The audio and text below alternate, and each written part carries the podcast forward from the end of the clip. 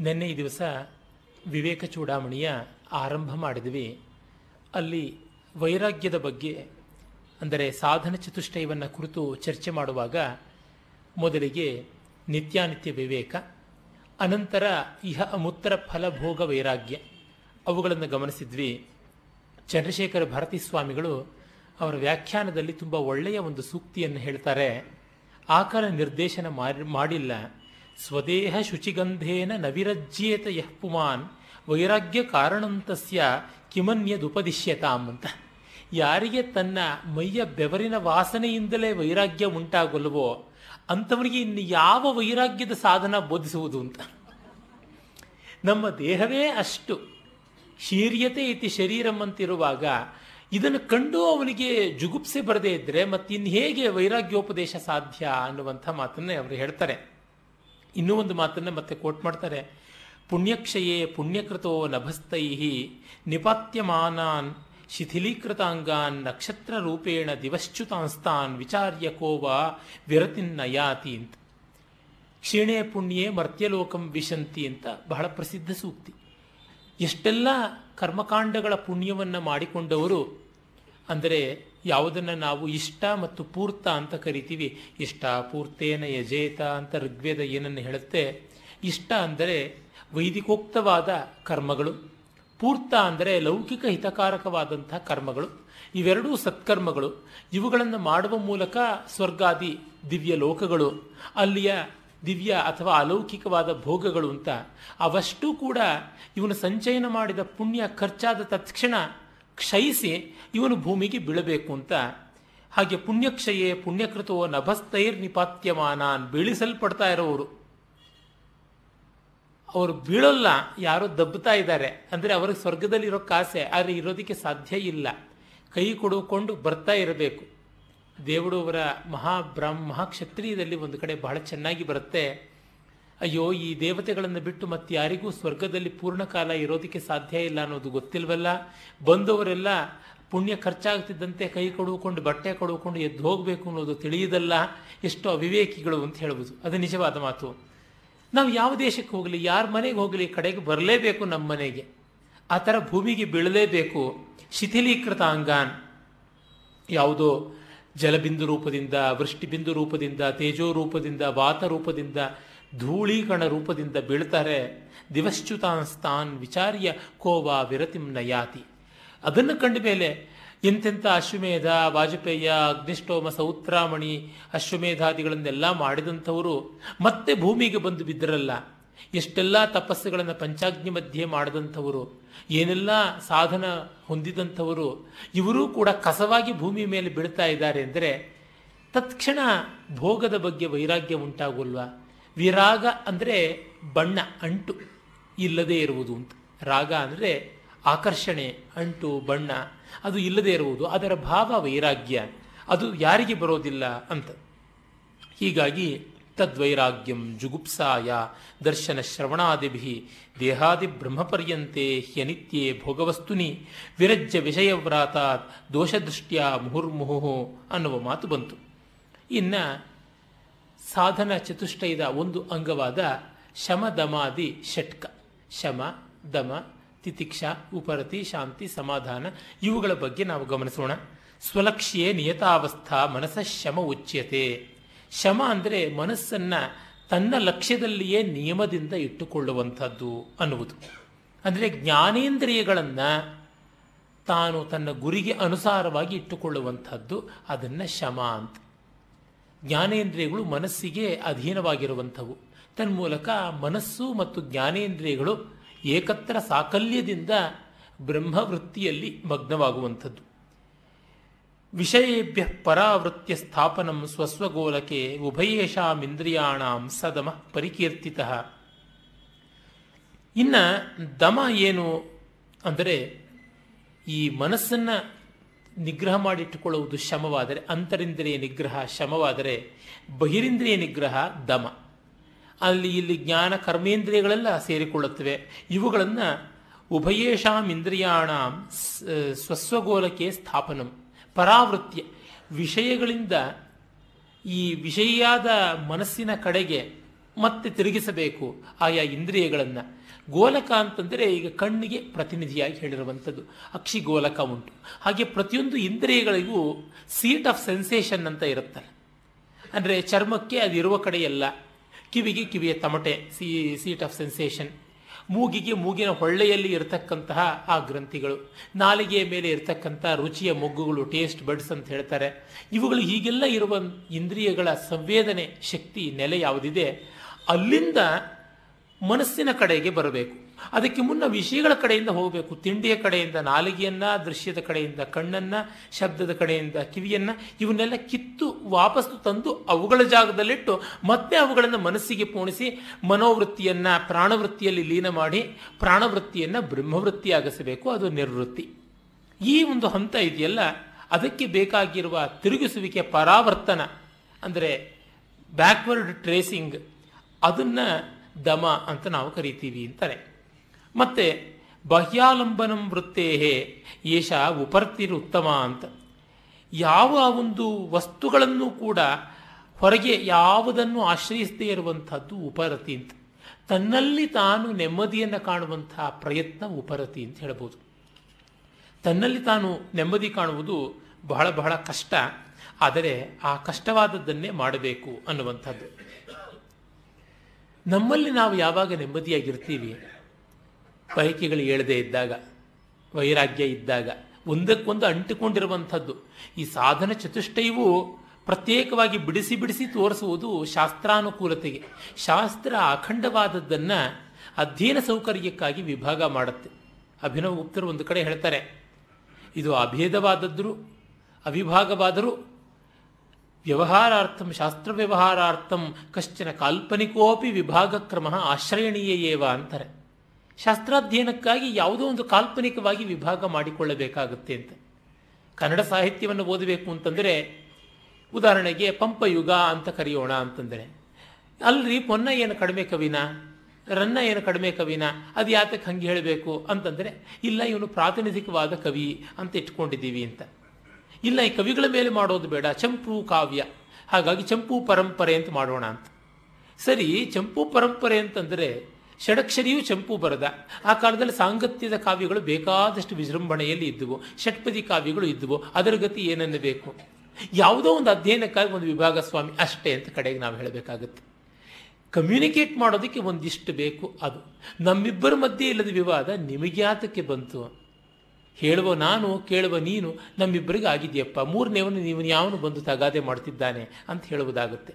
ಹಾಗೆ ಇಲ್ಲಿ ಶಮದಮಾದಿಗಳನ್ನು ವಿಭಾಗ ಮಾಡುವಲ್ಲಿ ಈ ಸೂಕ್ಷ್ಮವಾಗಿ ಒಂದು ಮತ್ತೊಂದರ ಜೊತೆಗೆ ಓವರ್ಲ್ಯಾಪ್ ಆಗೋದು ಕಾಣುತ್ತೆ. ಈಗ ಅಹಿಂಸಾ ಅಂತ ನಾವು ಅಂತೀವಿ ಹಾಗೇನೆ ಶಮ, ದಮ ಅಂತಂತೀವಿ. ಅಲ್ಲಿ ಅಹಿಂಸೆ ಅನ್ನೋದು ದಮ, ಶಮ ಕರೆಕ್ಟಾಗಿದ್ದರೆ ತಾನಾಗಿಯೇ ಬರುತ್ತಲ್ಲ, ಇದನ್ನು ಯಾತಕ್ಕೆ ಹೇಳಬೇಕು ಸ್ಪಷ್ಟೀಕರಣಕ್ಕೋಸ್ಕರವಾಗಿ ಹೇಳಬೇಕಷ್ಟೇ ನಾವು ಮತ್ತೆ ಮತ್ತೆ ಹೇಳ್ತೀವಿ. ವೇದವೇ ಹೇಳಿಬಿಟ್ಟಿದೆ. ಶ್ರೇಷ್ಠತಮಾಯ ಕರ್ಮಣೆ ಅಂತ ಬರುತ್ತೆ ಮಾತು. ಶ್ರೇಷ್ಠತಮ ಅಂತ ಅನ್ನೋದು ಹೇಗೆ? ಶ್ರೇಷ್ಠ ಅನ್ನುವ ಸೂಪರ್ ಸೂಪರ್ಲೇಟಿವ್ ಬಂದುಬಿಡ್ತು. ಬೆಸ್ಟ್ ಅಂದರೆ ಸಾಕು ಮೋಸ್ಟ್ ಬೆಸ್ಟ್ ಅಂತ ಅನ್ನೋದು ಯಾತಕ್ಕೆ ಬೇಕು?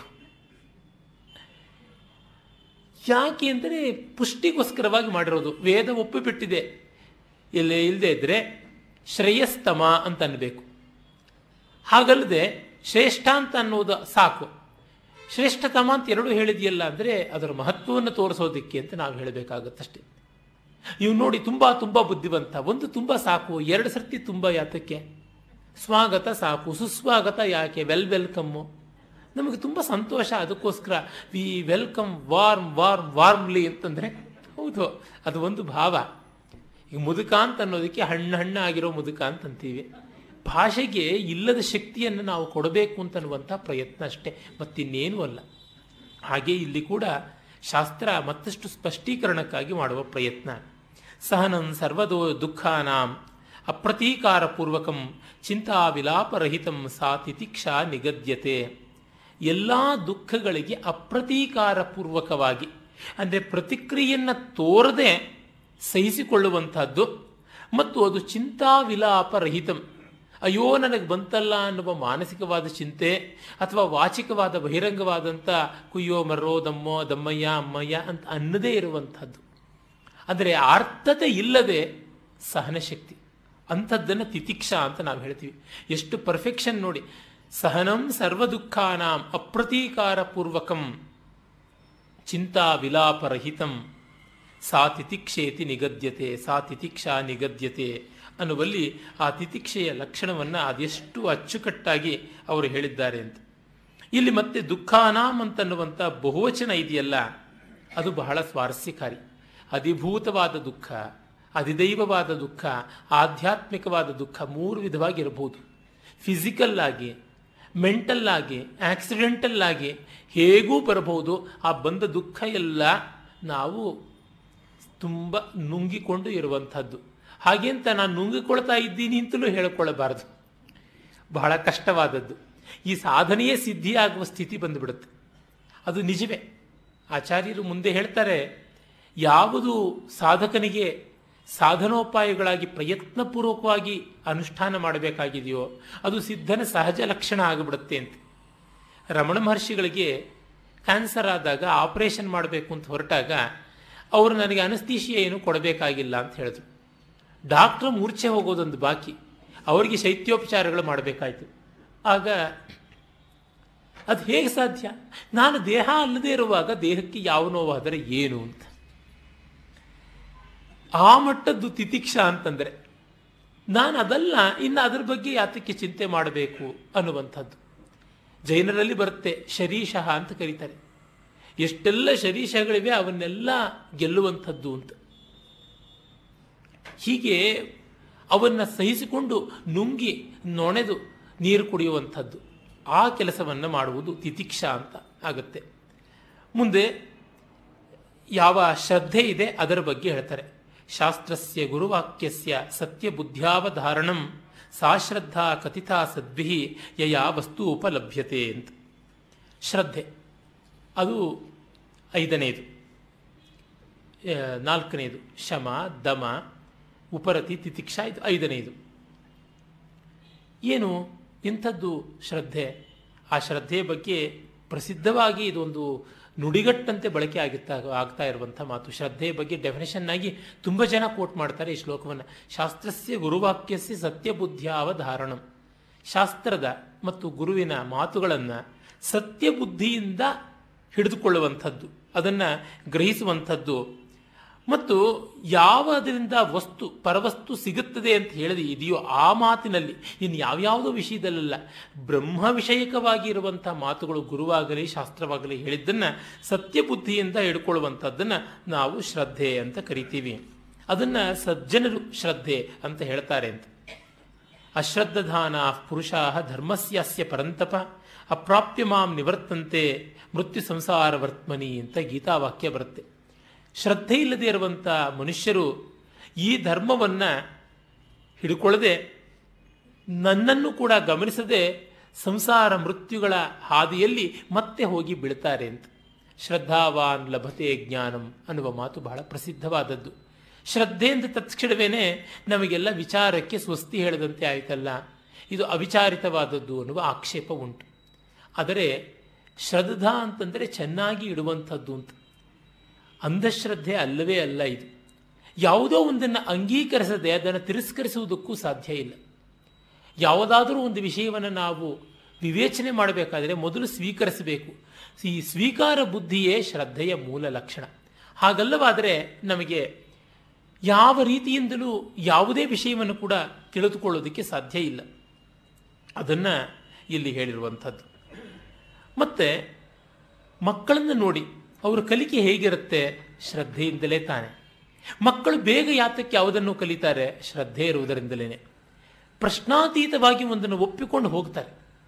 ಹಾಗೆ ಹೋಗುವುದರಿಂದಲೇ ನಚಿಕೇತನಿಗೂ ಬಂದದ್ದದು. ಶ್ರದ್ಧಾ ಅವಿವೇಶ ಅಂತ ಬರುತ್ತೆ. ತಂದೆ ಎಂತೆಂಥದ್ದು ಎಡವಟ್ಟು ಮಾಡ್ತಾ ಇದ್ದಾನಲ್ಲ, ಪೀತೋದಕ, ಜಗ್ಧತೃಣ ನಿರಿಂದ್ರಿಯ ಅಂತ ದನಗಳನ್ನು ದಾನ ಮಾಡ್ತಿದ್ದಾನೆ ಅಂತ ಅನ್ನುವ ಶ್ರದ್ಧೆ. ವೇದದಲ್ಲಿ ಗೌರವ, ಶಾಸ್ತ್ರದಲ್ಲಿ ಗೌರವ. ಕೊಡುವುದು ಚೆನ್ನಾಗಿರೋದು ಕೊಡಬೇಕು. ಶ್ರೀಯಾದೇಯಂ, ಹ್ರಿಯಾದೇಯಂ, ಭಿಯಾದೇಯಂ, ಸಂವಿಧಾದೇಯಂ ಅನ್ನುವುದೆಲ್ಲ ತಿಳ್ಕೊಂಡಿರುವಂಥದ್ದು. ದಾತವ್ಯಮಿತಿ ದಾ ಯದ್ದಾನಂ, ದೇಶೇ ಕಾಲೇ ಚ ಪಾತ್ರತಃ. ಯಾವುದನ್ನು ಕೊಡ್ತೀವಿ ನಾವು ದೀಯತೆ ಅನುಪಕಾರಿಣೆ. ಅಂಥ ಮಾತು. ಇದು ಬಹಳ ಮುಖ್ಯ. ಹೀಗೆ ಶ್ರದ್ಧೆ ಬರಬೇಕು ಅಂತಂದರೆ ಅಜ್ಞಾನದಿಂದ ಅಲ್ಲ ಬರುವುದು, ಜ್ಞಾನ ಪ್ರೇಮದಿಂದ ಉಂಟಾಗುವಂಥದ್ದು. ನಮಗೆ ಲೋಕದಲ್ಲಿ ನಿತ್ಯ ವ್ಯವಹಾರ ನಡೀತಾ ಇರೋದೇ ಶ್ರದ್ಧೆ ಮೇಲೆ, ನಂಬಿಕೆಯ ಮೇಲೆ. ಅದಿಲ್ಲದೆ ಯಾವುದು ನಡೆಯುವುದೇ ಇಲ್ಲ. ಆಟೋ ರಿಕ್ಷಾದಲ್ಲಿ ಕೂತ್ಕೋತೀವಿ. ಹೋಗಪ್ಪ, ಇಂಥ ಕಡೆಗೆ ಅಂತ ರಾತ್ರಿ ಹನ್ನೊಂದು ಗಂಟೆನಲ್ಲಿ ಹೇಳ್ತೀವಿ. ಅವನು ಎಲ್ಲಿಯೋ ಒಂದು ಕಡೆ ಚಾಕು ತೆಗೆದು ತೋರಿಸ್ಬಿಟ್ರೆ ಗತಿ ಏನು ಅಂತ ನಾವು ಯೋಚನೆನಾದ್ರೂ ಮಾಡ್ತೀವ. ಖಂಡಿತ ಯೋಚನೆ ಮಾಡೋದಿಲ್ಲ. ಬಸ್ಸುಗಳನ್ನೆಲ್ಲ ನಂಬಿಕೊಂಡು ಹೋಗ್ತೀವಿ. ಇದು ಆಕ್ಸಿಡೆಂಟ್ ಆಗುತ್ತೆ ಅಂತ ಅಂದುಕೊಳ್ತೀವ? ಇಲ್ಲ. ಲಲ್ಲೂ ಪ್ರಸಾದ್ ಅಂತವನ ಸಾಮ್ರಾಜ್ಯದಲ್ಲಿ ಕೂಡ ರೈಲುಗಳಲ್ಲಿ ನಾವು ನಿಶ್ಚಿಂತೆಯಾಗಿ ಪ್ರಯಾಣ ಮಾಡ್ತೀವಿ.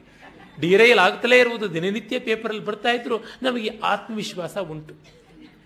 ಅಮೆರಿಕದಲ್ಲಿ ಟ್ವಿನ್ ಟವರ್ಸ್ ಕೊಲಾಪ್ಸ್ ಆಗಿದ್ದು ಮರುದಿವಸ ಕೂಡ ಅಮೆರಿಕನ್ ಕಾನ್ಸುಲೇಟ್ಗೆ ಒಂದು ಸ್ವಲ್ಪವೂ ಸಂಖ್ಯೆ ಕಡಿಮೆ ಆಗಿಲ್ಲ, ನೂಕು ನುಗ್ಲಾಟ ಮದ್ರಾಸಲ್ಲಿ ಅಂತ ಹೇಳ್ಬಿಟ್ಟು ಪೇಪರಲ್ಲಿ ನೋಡಿದ್ವಿ.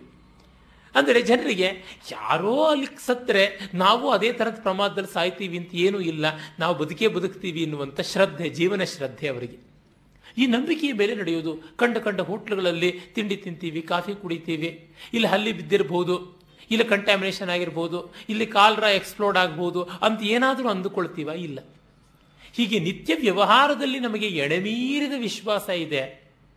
ಅಸಚ್ಛ್ರದ್ಧೆಯನ್ನು ಇಟ್ಕೊಳ್ತೀವಿ ಆದರೆ ಶಾಸ್ತ್ರ ಗುರುವಾಕ್ಯದಲ್ಲಿ ಯಾತಕ್ಕೆ ಇಟ್ಟುಕೊಳ್ಳಬಾರದು? ಮತ್ತು ಅದಾದರೂ ಕೂಡ ಸಾರ್ವತ್ರಿಕ ಅನುಭವದ ಮೇಲೆ ಇರುವಂಥ ಶಾಸ್ತ್ರ. ನಮ್ಮ ಅವಸ್ಥಾತ್ರಯ ಮೀಮಾಂಸೆಯ ಮೇಲೆ ಅಧ್ಯಾರೋಪಾಪವಾದ ವಿವೇಕದಿಂದ ಬಂದಂಥ ಶಾಸ್ತ್ರ ಅದನ್ನು ಮತ್ತು ಆ ದೃಷ್ಟಿಯಿಂದ ಸಾಧನೆ ಮಾಡಿ ಒಂದು ಸತ್ಯದ ನೆಲೆಯನ್ನು ಕಂಡಿರುವ ಗುರುವನ್ನು ನಾವು ಒಪ್ಪುವುದಿಲ್ಲ ಅಂತಂದರೆ ಅಷ್ಟರ ಮಟ್ಟಿಗೆ ನಮಗೆ ಹಾನಿಯೇ ಆಯಿತು, ಮತ್ತಿನ್ಯಾವುದೂ ಅಲ್ಲ. ಯಾವುದೊಂದಕ್ಕೂ ಬೇಕು. ಭಾಷೆ ಕಲಿಬೇಕಾದ್ರೆ, ಅಕ್ಷರ ತಿದ್ದಬೇಕಾದ್ರೆ, ಇದು ಯಾತಕ್ಕೆ ನಾನು, ಅವನು ಹೀಗೆ ಬರಿಬೇಕು, ಹೀಗೆ ಬರೆದ್ರೆ ಯಾತಕ್ಕೆ ಆಗೋಲ್ಲ ಅಂತ ಯಾರಾದರೂ ಕೇಳಿದ್ದಾರಾ? ಕೇಳಿ ಏನಾದರೂ ಮಾಡೋಕ್ಕಾಗಿದೆಯಾ? ಎಲ್ಲವೂ ಹಾಗೆ. ಬದುಕೆಲ್ಲ ಕುರುಡು ನೆನಪಿನ ಮೇಲೆ ನಡೀತಾ ಇದೆ. ಆದರೆ ನಾವು ವಿಚಾರವಾದದ, ವಿಧ್ವಂಸಕವಾದ ಉದ್ಘೋಷವನ್ನು ಮಾತ್ರ ಮಾಡುತ್ತಲೇ ಇದ್ದೀವಿ. ಆಮೇಲೆ ಸಮಾಧಾನ. ಸರ್ವದಾ ಸ್ಥಾಪನಂ ಬುದ್ಧೇ ಶುದ್ಧೇ ಬ್ರಹ್ಮಣಿ ಸರ್ವದಾ, ತತ್ಸಮಾಧಾನಮಿತ್ಯುಕ್ತಂ ನತು ಚಿತ್ತಸ್ಯ ಲಾಲನಂ. ಸರ್ವದಾ ಸ್ಥಾಪನಂ ಬುದ್ಧೇ ಶುದ್ಧೇ ಬ್ರಹ್ಮಣಿ. ಸಮಾಧಾನ ಅಂದರೆ ಶಾಂತಿ ಎನ್ನುವ ಒಂದು ತಾತ್ಪರ್ಯ ಇದ್ದರೂ ಇದು ಬೇರೆ ಅರ್ಥದಲ್ಲಿ ಧಾ ಅಂದರೆ ಇಡುವಿಕೆ ಅಂತ, ಸಮ್ಯಕ್ ಆಧಾನಂ, ಚೆನ್ನಾಗಿ ಇಡುವಂಥದ್ದು. ಎಲ್ಲಿ? ಬ್ರಹ್ಮಣಿ, ಬ್ರಹ್ಮದಲ್ಲಿ. ಬುದ್ಧಿಯನ್ನು ಬ್ರಹ್ಮದಲ್ಲಿ ಸರಿಯಾಗಿ ಇರಿಸುವಂಥದ್ದು. ಅದನ್ನು ಸಮಾಧಾನ ಅಂತ ಹೇಳಿದ್ದೀವಿ. ನದು ಚಿತ್ತಸ್ಯ ಲಾಲನಂ. ಹಾಗಲ್ಲದೆ ಚಿತ್ತ ಯಾವುದಿದೆ? ಅಂದರೆ ಸ್ಮೃತಿ ಭೂಮಿಕೆ. ಸ್ಮೃತಿ ಅಪ್ರಮಾ ಸ್ಥಾನಗಳಲ್ಲಿ ಒಂದು ಅಂತ ಹೇಳಿದ್ದಾರೆ. ನೆನಪನ್ನ ಒಂದು ದೊಡ್ಡ ಪ್ರಮಾಣವಾಗಿ ಇಟ್ಟುಕೊಳ್ಳಕ್ಕೆ ಸಾಧ್ಯ ಇಲ್ಲ ಅಂತ ತಾರ್ಕಿಕರ ತೀರ್ಮಾನ. ಅದು ಭ್ರಮೆಗಳ ಒಂದು ಆಯಾಮದಲ್ಲಿ ಬರುತ್ತೆ ನೆನಪು. ಕಾರಣ memory is not hundred percent correct ನನ್ನ ನೆನಪು ಅಂತಂದರೆ ಅಲ್ಲಿ ಒಂದು ಸ್ವಲ್ಪ ಹೆಚ್ಚು ಕಡಿಮೆ ಆಗಿದೆ ಅಂತ. ಏನೋ ನೋಡಪ್ಪ, ಅದು ಹಾಗೋ, ಹೀಗೋ ಅಂತಲೇ ಇರುವಂಥದ್ದು. ಅದರಿಂದ ಅದು ಆಪ್ತವಾಕ್ಯದ ಸ್ಥಿತಿಗೆ ಬರುವುದಿಲ್ಲ. ಆ ಒಂದು ದೃಷ್ಟಿಯಿಂದ ಕಂಡಾಗ ಚಿತ್ತಸ್ಯ ಲಾಲನಂ ಸ್ಮೃತಿ ಸಂಪುಟವಾದಂಥ ಚಿತ್ತದ ಲಾಲನೆ, ಹಳೆಯ ನೆನಪುಗಳಲ್ಲಿ ಕೊಚ್ಚಿಕೊಂಡು ಹೋಗುವುದಲ್ಲ ವರ್ತಮಾನದಲ್ಲಿ ನಚ್ಚಿಕೊಂಡು ಇರುವಂಥದ್ದು ಬ್ರಹ್ಮದ ಸ್ವರೂಪ. ಹಾಗಾಗಿ ಅದನ್ನು ನಾವು ನೋಡುವಂಥದ್ದನ್ನು ನಾವು ಮುಖ್ಯವಾಗಿ ಒಂದು ಸಾಧನ, ಅದು ಸಾಧನ ಚತುಷ್ಟಯದಲ್ಲಿ ಒಂದಾದ ಶಮದಮಾದಿ ಷಟ್ಕದಲ್ಲಿ ಆರನೇದು ಅಂತ ಗಮನಿಸಿದ್ದೀವಿ ಮತ್ತು ಭಾಷ್ಯದಲ್ಲಿ ಕೂಡ ಇದೇ ರೀತಿಯಾಗಿ ಬರುತ್ತೆ. ಇವುಗಳ ಲಕ್ಷಣಗಳೆಲ್ಲ ತುಂಬ ಹೃದಯವಾಗಿ ಹೀಗೆ ಆಚಾರ್ಯರು ಮಾಡಿದ್ದಾರೆ. ತನ್ಮೂಲಕ ನಮಗೆ ಗೊತ್ತಾಗುತ್ತೆ ಮೊದಲು ಶಾಸ್ತ್ರ ಪ್ರವೇಶಕ್ಕೆ ಬೇಕಾಗಿರುವಂಥದ್ದು ಈ ರೀತಿಯಾದದ್ದು ಅಂತ. ಶುಭಾಶುಭಾಭ್ಯಾಂ ಮಾರ್ಗಾಭ್ಯಾಂ ವಹಂತಿ ವಾಸನಾಸರಿತ್ ಪೌರುಷೇಣ ಪ್ರಯತ್ನೇನ ಯೋಜನೀಯ ಶುಭೇಪಥಿ ಅಂತ ವ್ಯಾಖ್ಯಾನದಲ್ಲಿ ಚಂದ್ರಶೇಖರ ಭಾರತಿ ಸ್ವಾಮಿಗಳ ಉಲ್ಲೇಖ ಬರುತ್ತೆ. ಒಳಿತು ಕೆಡಕು ಎರಡು ದಾರಿಯಲ್ಲಿಯೂ ವಾಸನಾ ಸರಿತ್ ವಾಸನೆಗಳು ಅನ್ನುವಂತಹ ನದಿ ಹರಿತಾ ಇದೆ. ಅದನ್ನು ಪೌರುಷ ಪ್ರಯತ್ನದಿಂದ ಶುಭವಾದ ಮಾರ್ಗದಲ್ಲಿ ನಡೆಸಬೇಕು ಅಂತ. ನದಿಗೇನಾದರೂ ಗೊತ್ತಾಗುತ್ತಾ? ಇದು ಜನರಿರುವ ದಾರಿ, ಇದು ಕಾಡಿನ ದಾರಿ, ಇದು ಕರಕಲ್ ಕಲ್ಲು ಇರತಕ್ಕಂಥ ದಾರಿ, ಈ ಕಡೆ ಫಲವತ್ತಾದ ಮಣ್ಣಿರೋ ದಾರಿ. ನಾನು ಫಲವತ್ತಾದ ಮಣ್ಣಿರೋ ದಾರಿ ಕಡೆಗೆ ಹೋಗಿ ಹರಿದ್ರೆ ಜನಗಳಿಗೆ ಬೆಳೆ ಬೆಳ್ಕೊಳ್ಳೋದಕ್ಕಾಗುತ್ತೆ. ಅದು ಬಿಟ್ಟು ನೊರಜಗಲ್ಲಿರುವಂಥ ಜಾಗದಲ್ಲಿ ಹರಿದ್ರೆ ಪ್ರಯೋಜನ ಇಲ್ಲ ಅಂತ. ಅದಕ್ಕೆ ಗೊತ್ತಾಗೋಲ್ಲ. ವಾಸನಾ ಸರಿತ್. ವಾಸನೆ ಅನ್ನುವ ನದಿ ಹಾಗೆ ತಾನು ಹೋದಂತೆ ಬರ್ತಾ ಇರುತ್ತೆ. ಆದರೆ ನಾವು ವಿವೇಕದಿಂದ ಅದನ್ನಂದರೆ ಪುರುಷ ಪ್ರಯತ್ನದಿಂದ, ಮಾನವ ಪ್ರಯತ್ನದಿಂದ ಸರಿಯಾದ ಕಡೆಗೆ ಕಾಲುವೆಗಳ ರೂಪದಲ್ಲಿ ಎಳೆದು ತರಬೇಕಾಗತ್ತೆ. ಆ ಪ್ರಯತ್ನ ಉಂಟೆ ಉಂಟು. ಎಲ್ಲ ಭಗವಂತ ಮಾಡ್ತಾನೆ ಅಂತಂದರೆ ಇದನ್ನು ಯಾವ ಭಗವಂತನೂ ಮಾಡೋಕ್ಕೆ ಸಾಧ್ಯ ಇಲ್ಲ. ಇಲ್ಲ ಈ ಥರದ್ದನ್ನು ಮಾಡೋದಕ್ಕೆ ಅವನೇ ಬುದ್ಧಿ ಕೊಡ್ತಾನೆ ಅಂದರೆ ಅರೆ ಯಾಕೆ ಮಾಡ್ತಾ ಇಲ್ಲ ಅಂತ ಕೇಳಬೇಕಾಗತ್ತೆ.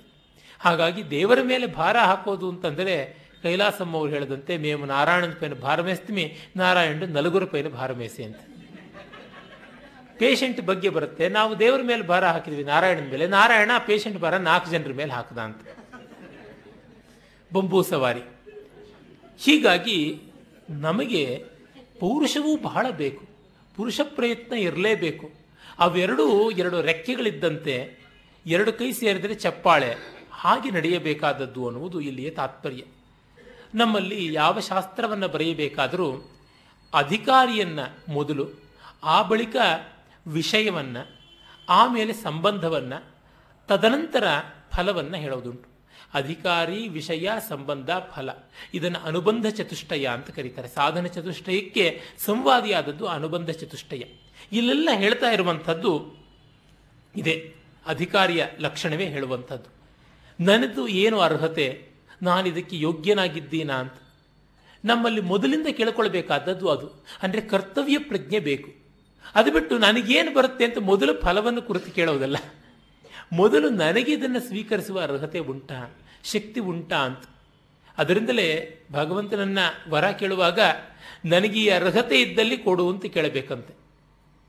ಹಾಗಲ್ಲದೆ ಇದ್ದರೆ ವರವೇ ಶಾಪವಾಗುತ್ತೆ.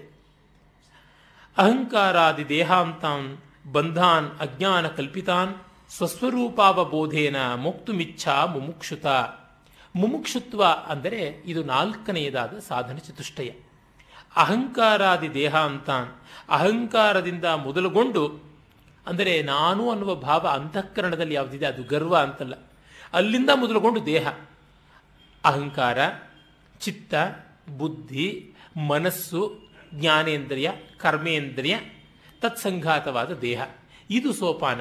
ಅವರೋಹಣ ಕ್ರಮದಲ್ಲಿ ಅಲ್ಲಿಂದ ಇಲ್ಲಿಯವರೆಗೆ ಎಲ್ಲ ಬಂಧಗಳಿವೆ.